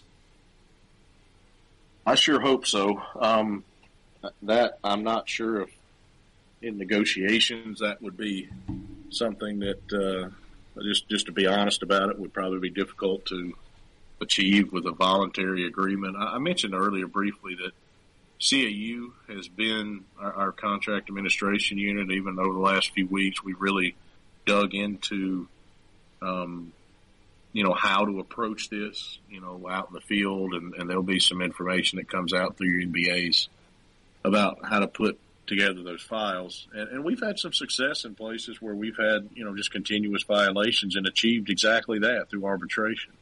Uh, we just recently had an award um, from Kansas a few weeks ago that, that did exactly that same thing. It basically told the, you know, said carriers can, when they've reached those limits, that they can leave, you know, with, with impunity and there's no, you know, that they can't be disciplined or anything like that. But it has become a bigger problem with the staffing issues that are out there and um, we are exploring how to uh, how to combat that, whether through the grievance procedure. We definitely can do it, you know, locally, uh, but also, you know, looking at you know, potential. You know, is there anything we could do on a, on a national scale? And you just have this conflict between arbitrator Mittenthal a long, long time ago said those work hour limits are absolute. That was the word he used. Um, but then you also have the, the remedies in the JCAM that uh, came from arbitrator Snow, and by you know, specifying a remedy for a violation, if you're the postal service, you're going to take the position. Well, if, if they told us here's what the remedy is, then you know it's inherent that it can happen. So you've got that conflict, and that's the issue that we're dealing with. And you know, thankfully, you know, for NALC, we're so lucky. We still, um, our attorneys, we still have a couple of them that were involved in those hearings back in the 80s. So um, that's been beneficial, just the historical perspective and and that kind of thing. So um, we're going to keep dealing with that, but it's an issue that that we have taken on. Um, it's grown, you know, too much. It happens too often, and it's not. It was never intended to be used um, by the postal service as much as it is now, where it's not something where you can just violate it and pay the 50% and that's that. Um, so, and that'll be, that'll be covered in what you'll see coming to the branches from the NBAs here in the pretty near future about how to frame those continuous issues and, you know, framing an Article 15 issue with non-compliance if you've got previous grievances and how to get to, um, eventually or potentially get to that remedy of carriers being able to be protected from discipline and going home when they reach those maximums. All right, got three more. In Article mm-hmm. 8, in Article 8 5, there's a provision regarding 10 hour ODLs. In the memorandum, it states if the 10 hour preference is violated, the remedy shall be a correction to the opportunities available within the list. Isn't this the same thing as a normal ODL? What is the purpose of this list if management doesn't really need to honor it? Uh, having it in the JCAM leads to unnecessary and conflicts?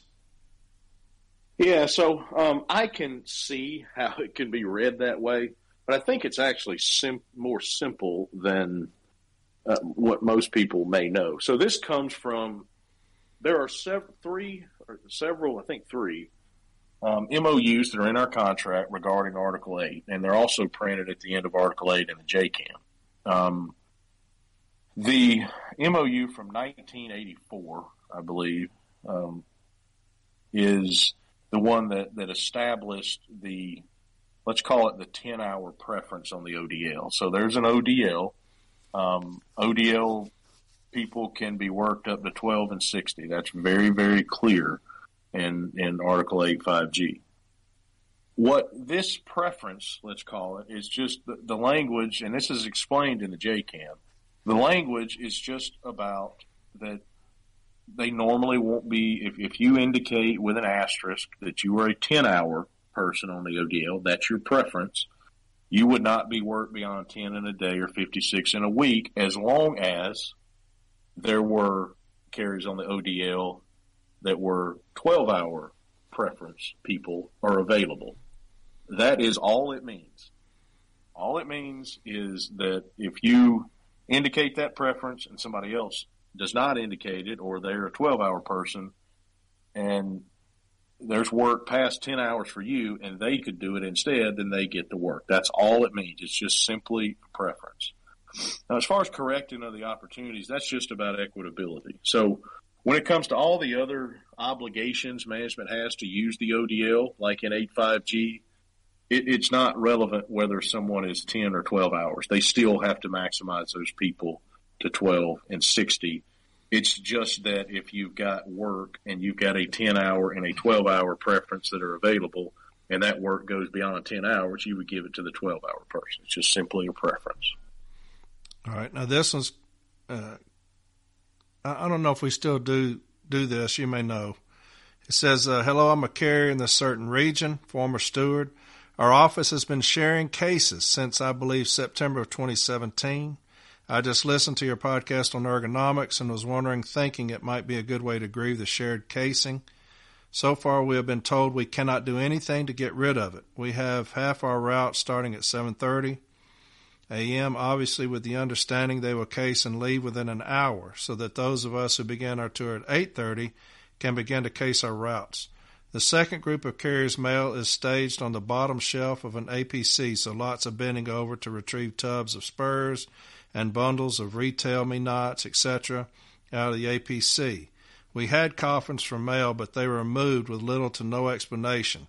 Space issue is what they say. We have 11 city routes and 14 rural in our office. No shared cases for the rules. They take up most of the office. Would love some ideas to suggest to our union on how to eliminate this mess. Lots of missorts, overtime inequity, sharing equipment during COVID didn't seem to phase them. Yeah, so I think you're on the right track. So for those that, that may not um, be familiar with this, and thankfully not many of you are because it's not in a lot of places, but it is in some places. Back in, uh, I think that question that the listener said 2017, but back in I think this started like in 2014, if I remember right, uh, or 15 maybe. They implemented this two-in-one casing thing unilaterally in, in in a few places, not a ton, but a few places around the country. And the reason for it, they say, was to create space in the in the office. The problem is, like they do with so many other things, they, they didn't put any thought into it. They just said, all right, route one and two, you go together, route three and four go together, so on and so forth. Here, there are two very important points to take away. Number one, there is nothing contractually that prohibits, or in a handbook or manual, that prohibits the Postal Service from doing this. Just the concept of, I'm going to have a case that, you know, two different routes are going to use. That said, what you should focus on, and I think it sounds like that, that this person is on the right track, is you should identify and grieve any violation that results from it. So there are some obvious things that you just take a look at the M39, the M41, mostly is where you're going to find those things. You know, we mentioned the ergonomic, the safety piece. That could, if there's something that it causes, um, then that that could be addressed. So, uh, but there are just stuff related to normal office duties that change um, that, that you were supposed to do based on what the M41 says. So, and, and, that's a little bit different in each of these places. So I would just advise you to, um, you know, it's not grieving the fact that you does, you know, you don't frame the issue as does the Postal Service's implementation of the two in one casing violate the, the collective bargaining agreement? It's got to be more did the Postal Service violate or did management violate, you know, section whatever of the M39 or the M41 when they instructed carriers or, or the, the these two in one casing cause carriers to have to do this. So um, focus on the violations that result from the implementation of it. If you do that, number one, um, we'll get back to a point to where if we get those corrected, and they're doing the two and one, and they're complying with the handbooks and manuals and the collective bargaining agreement, okay.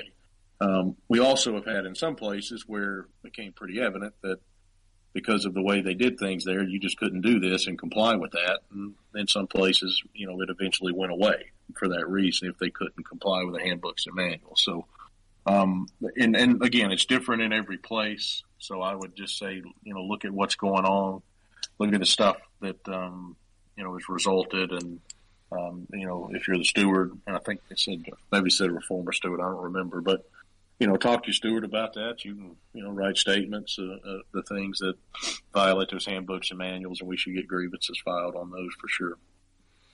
All right. Just curious, what is your five year business plan to lead our union into the future? five years. So, um, I'm not sure if they're talking about in terms of the postal service or the NALC, so I'll just answer both quickly. right. um, right. So for the postal service, it's uh, thankfully we passed postal reform. That was a big deal. We also have something that uh, um, the uh, we need the administration to do. The White House. Uh, I, I won't get into the boring details of it, but in a nutshell, prior to 1970, the post office was a post office department, a department of the government. After 1970, it was the postal service like we know today. And for postal employees that worked prior to 1970 and then after 1970 and retired, um, the Office of Personnel Management has miscalculated. Um, they, miscalculated that obligation for those folks' retirement too much to the postal service and not enough to the government. Uh, so that is something that would um, we're working on getting that done. The timing is important, um, and we're working with the administration. That'll be a big deal, uh, also financially. So if we can get that done, we're in a pretty good place with the financial health of the postal service going forward. After that, um, as far as the, the USPS goes, uh, it's just ensuring as as they go through this network modernization, all the things we talked about earlier that you know, it goes in the right direction. It doesn't compromise service. It doesn't negatively affect, you know, carriers. It's something that, um, you know, does what needs to be done and allows us to, you know, as we begin to implement these new delivery vehicles and there's a pretty serious modernization that's, that has to happen. Um, and, and making sure that's done the right way and, and just recognizing that, you know, package volume is not going to go down. It's going to go up and being sure that we're positioned um, that we can handle that stuff. As far as NALC, um, we are very blessed by so many of the women and men that have come, you know, well before me or, um, you know, even, even President Rolando, though he's done a, a great job in this regard that,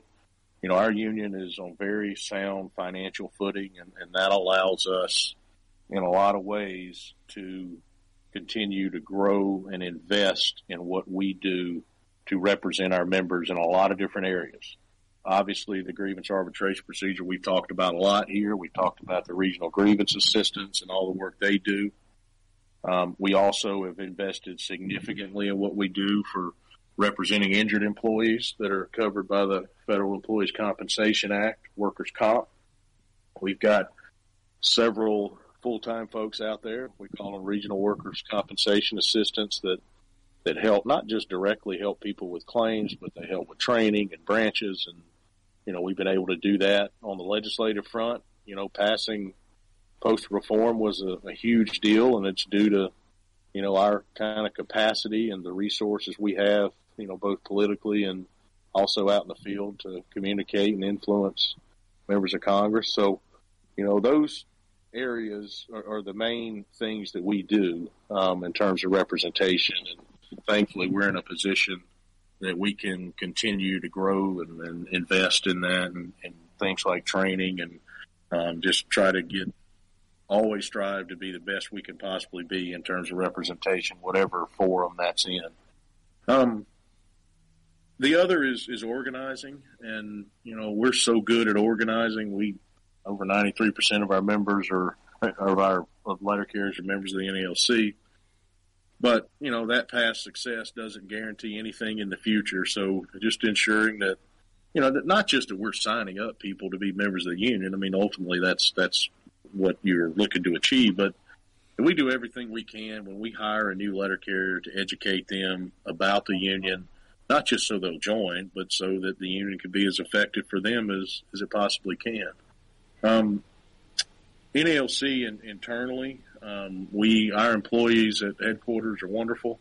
You know, we've got a great group of people that are some many of them are not letter carriers, but you know they care about our union, they care about our people. The same's true in our mutual benefit association, our life insurance, and and definitely also out at the, the NALC health benefit plan. And um, oh, if you listen to, uh, I won't get into the details, but you know the podcast that you asked me about initially, our letter carrier's first podcast, we've kind of dug into some of those issues when we've had Stephanie Stewart, who's our director of health benefits, and Jim Yates at MBA, and, and with Paul Barner, um, talking a lot about you know what we do at headquarters and that kind of thing. So, you know, real proud of those folks and excited about uh, about what we can do here over over the next few years.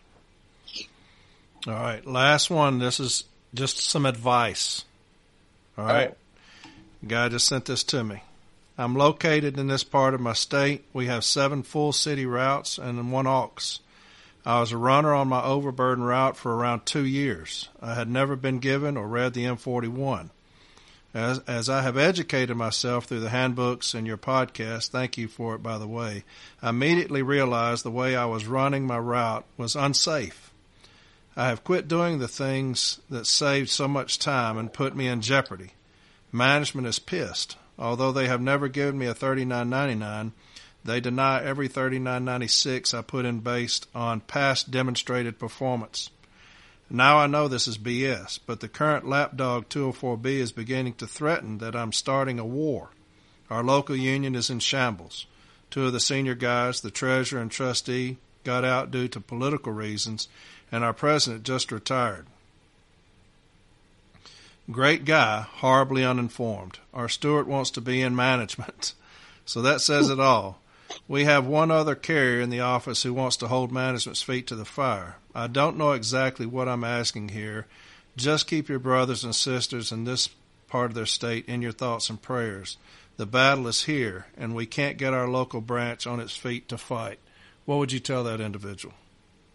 Well, first, I don't know where they're from. Um, the first thing I would tell them is, uh, you know, congratulations on educating yourself, and, and for one main reason is the most important thing that everybody that's out there carrying mail every day needs to do is keep yourself safe, and I think that's an excellent thing. Here's what I would tell you to do: is it, whether it's you or it's that other individual in your office that you talked about that's willing to step up is, you know, give your NBA office a call. Tell them basically what you said in that uh, in that question, or, or, you know, asking for advice.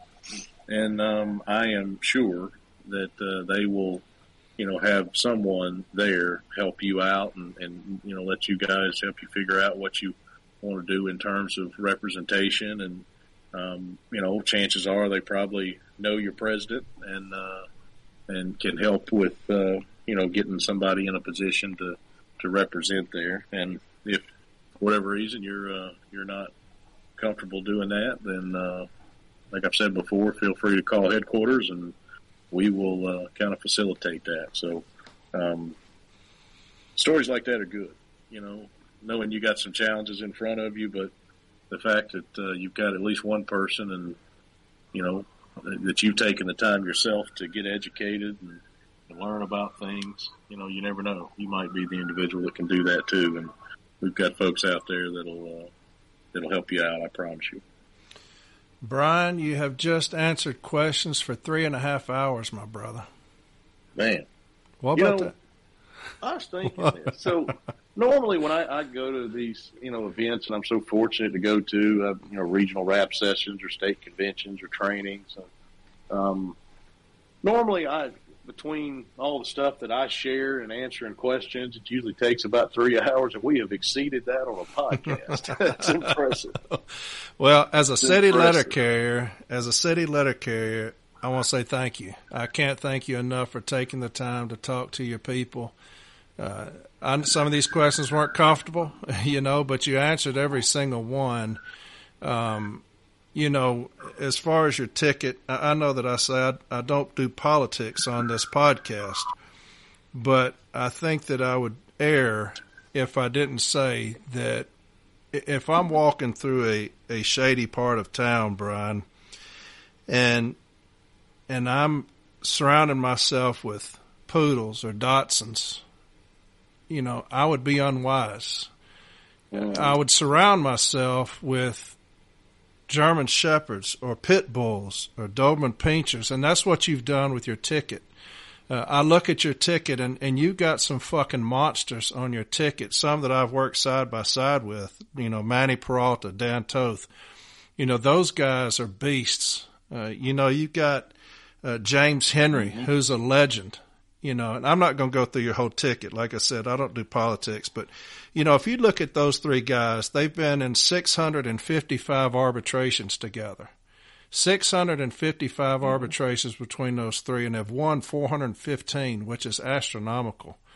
Um, you know, I, I would be remiss not to say that, you know, you've got my full support. You've got my vote.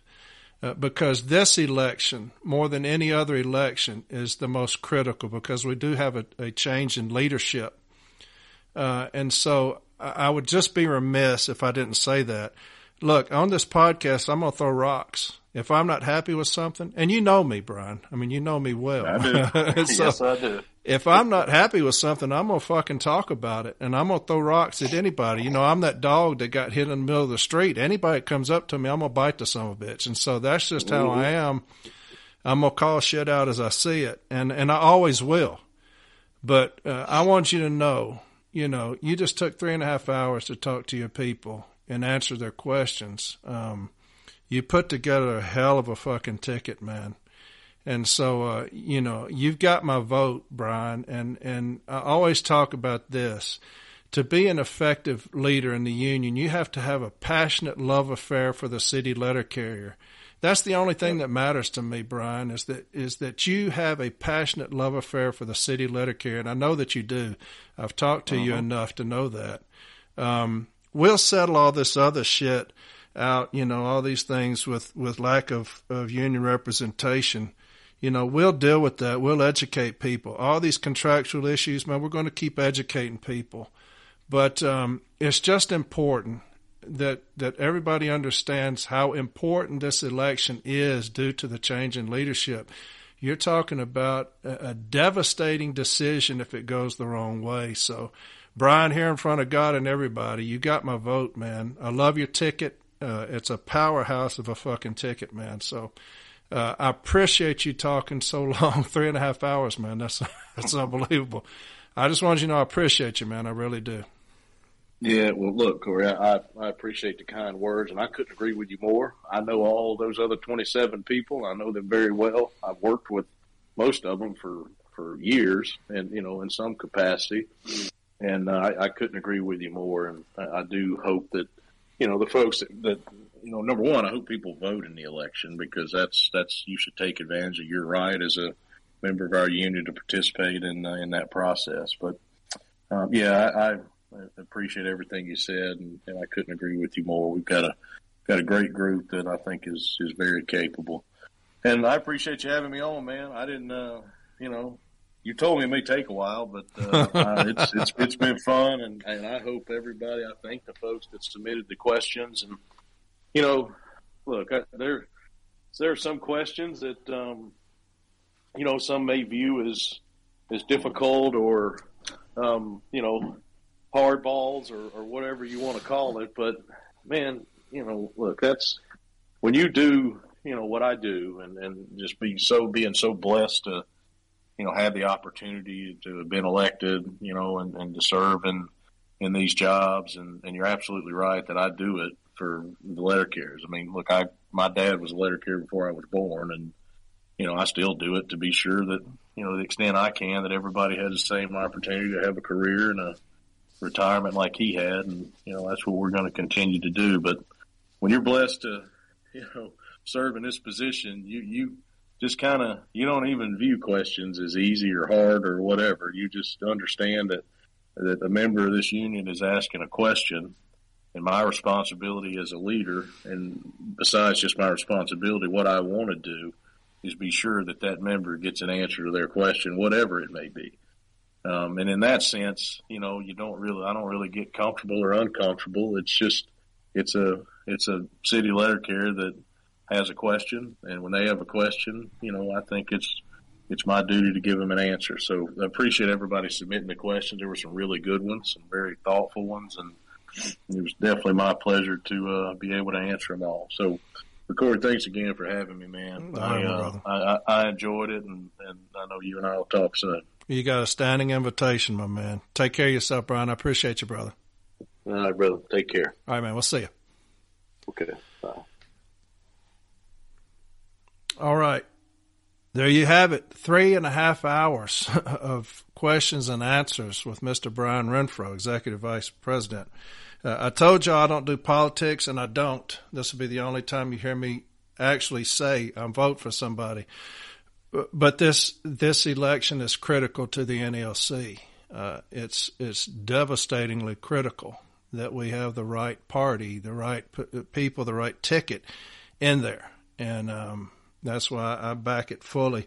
I've I've worked side by side with numerous people on this ticket, and I know who they are what they're about. I know their fabric.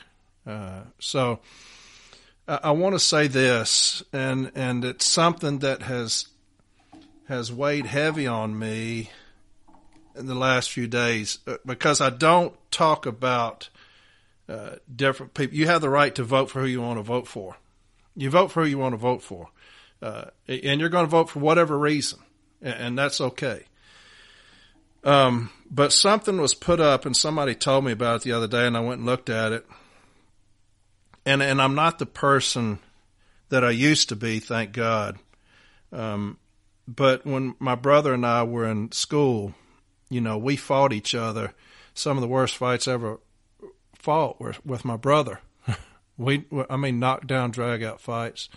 Some of the worst fights we ever got into, and you know, I remember my mother would come home and she'd be like, "What in the world happened to y'all's faces?" And we just like, "Oh, we just wrestling," you know, stuff like that, because she'd kill us. But, um, but the worst fight I ever got into was when somebody would fuck with my brother, or when somebody would fuck with me. That's the worst fights I ever got into because you do not mess with my family, and that's just that's just how I was raised. That was my mother raising me. Uh, now, my dad and his brother were legendary in the nations where they grew up here uh, as far as fighting. And I wasn't that way, but if you messed with my brother or you messed with my family, I would become a treacherous son of a bitch, man. I was truly treacherous. Um, and so something happened the other day that I saw. Somebody told me about it, and I had a picture up of me and and two national officers that when I was in Chicago went to a a cookout, and uh, so they were there. Two great friends of mine. One one I love like a brother. The other I've just come to know here lately. He's a great guy. So I take a picture with them and I put it up on the Eight Arbitration Facebook page.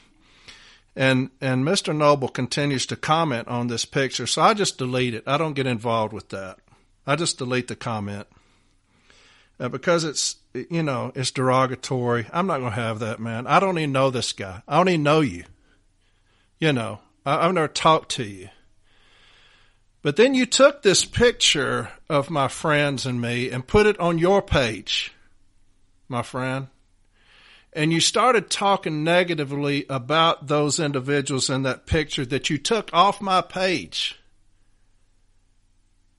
See, you're wanting that treacherous son of a bitch to come back out when you do that because you don't know me, sir.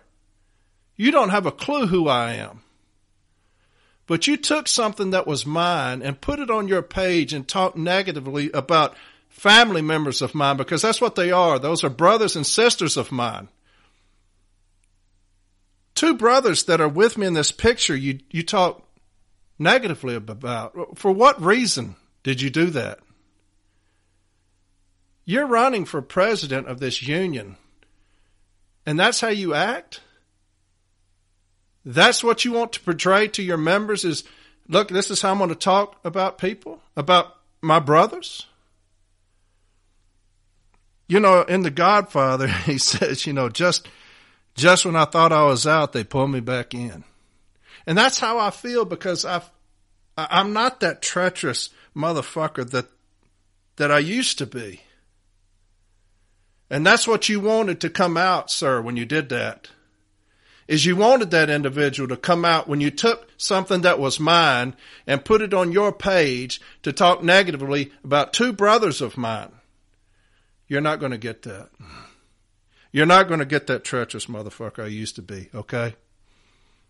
You're going to get pity and you're going to get forgiveness.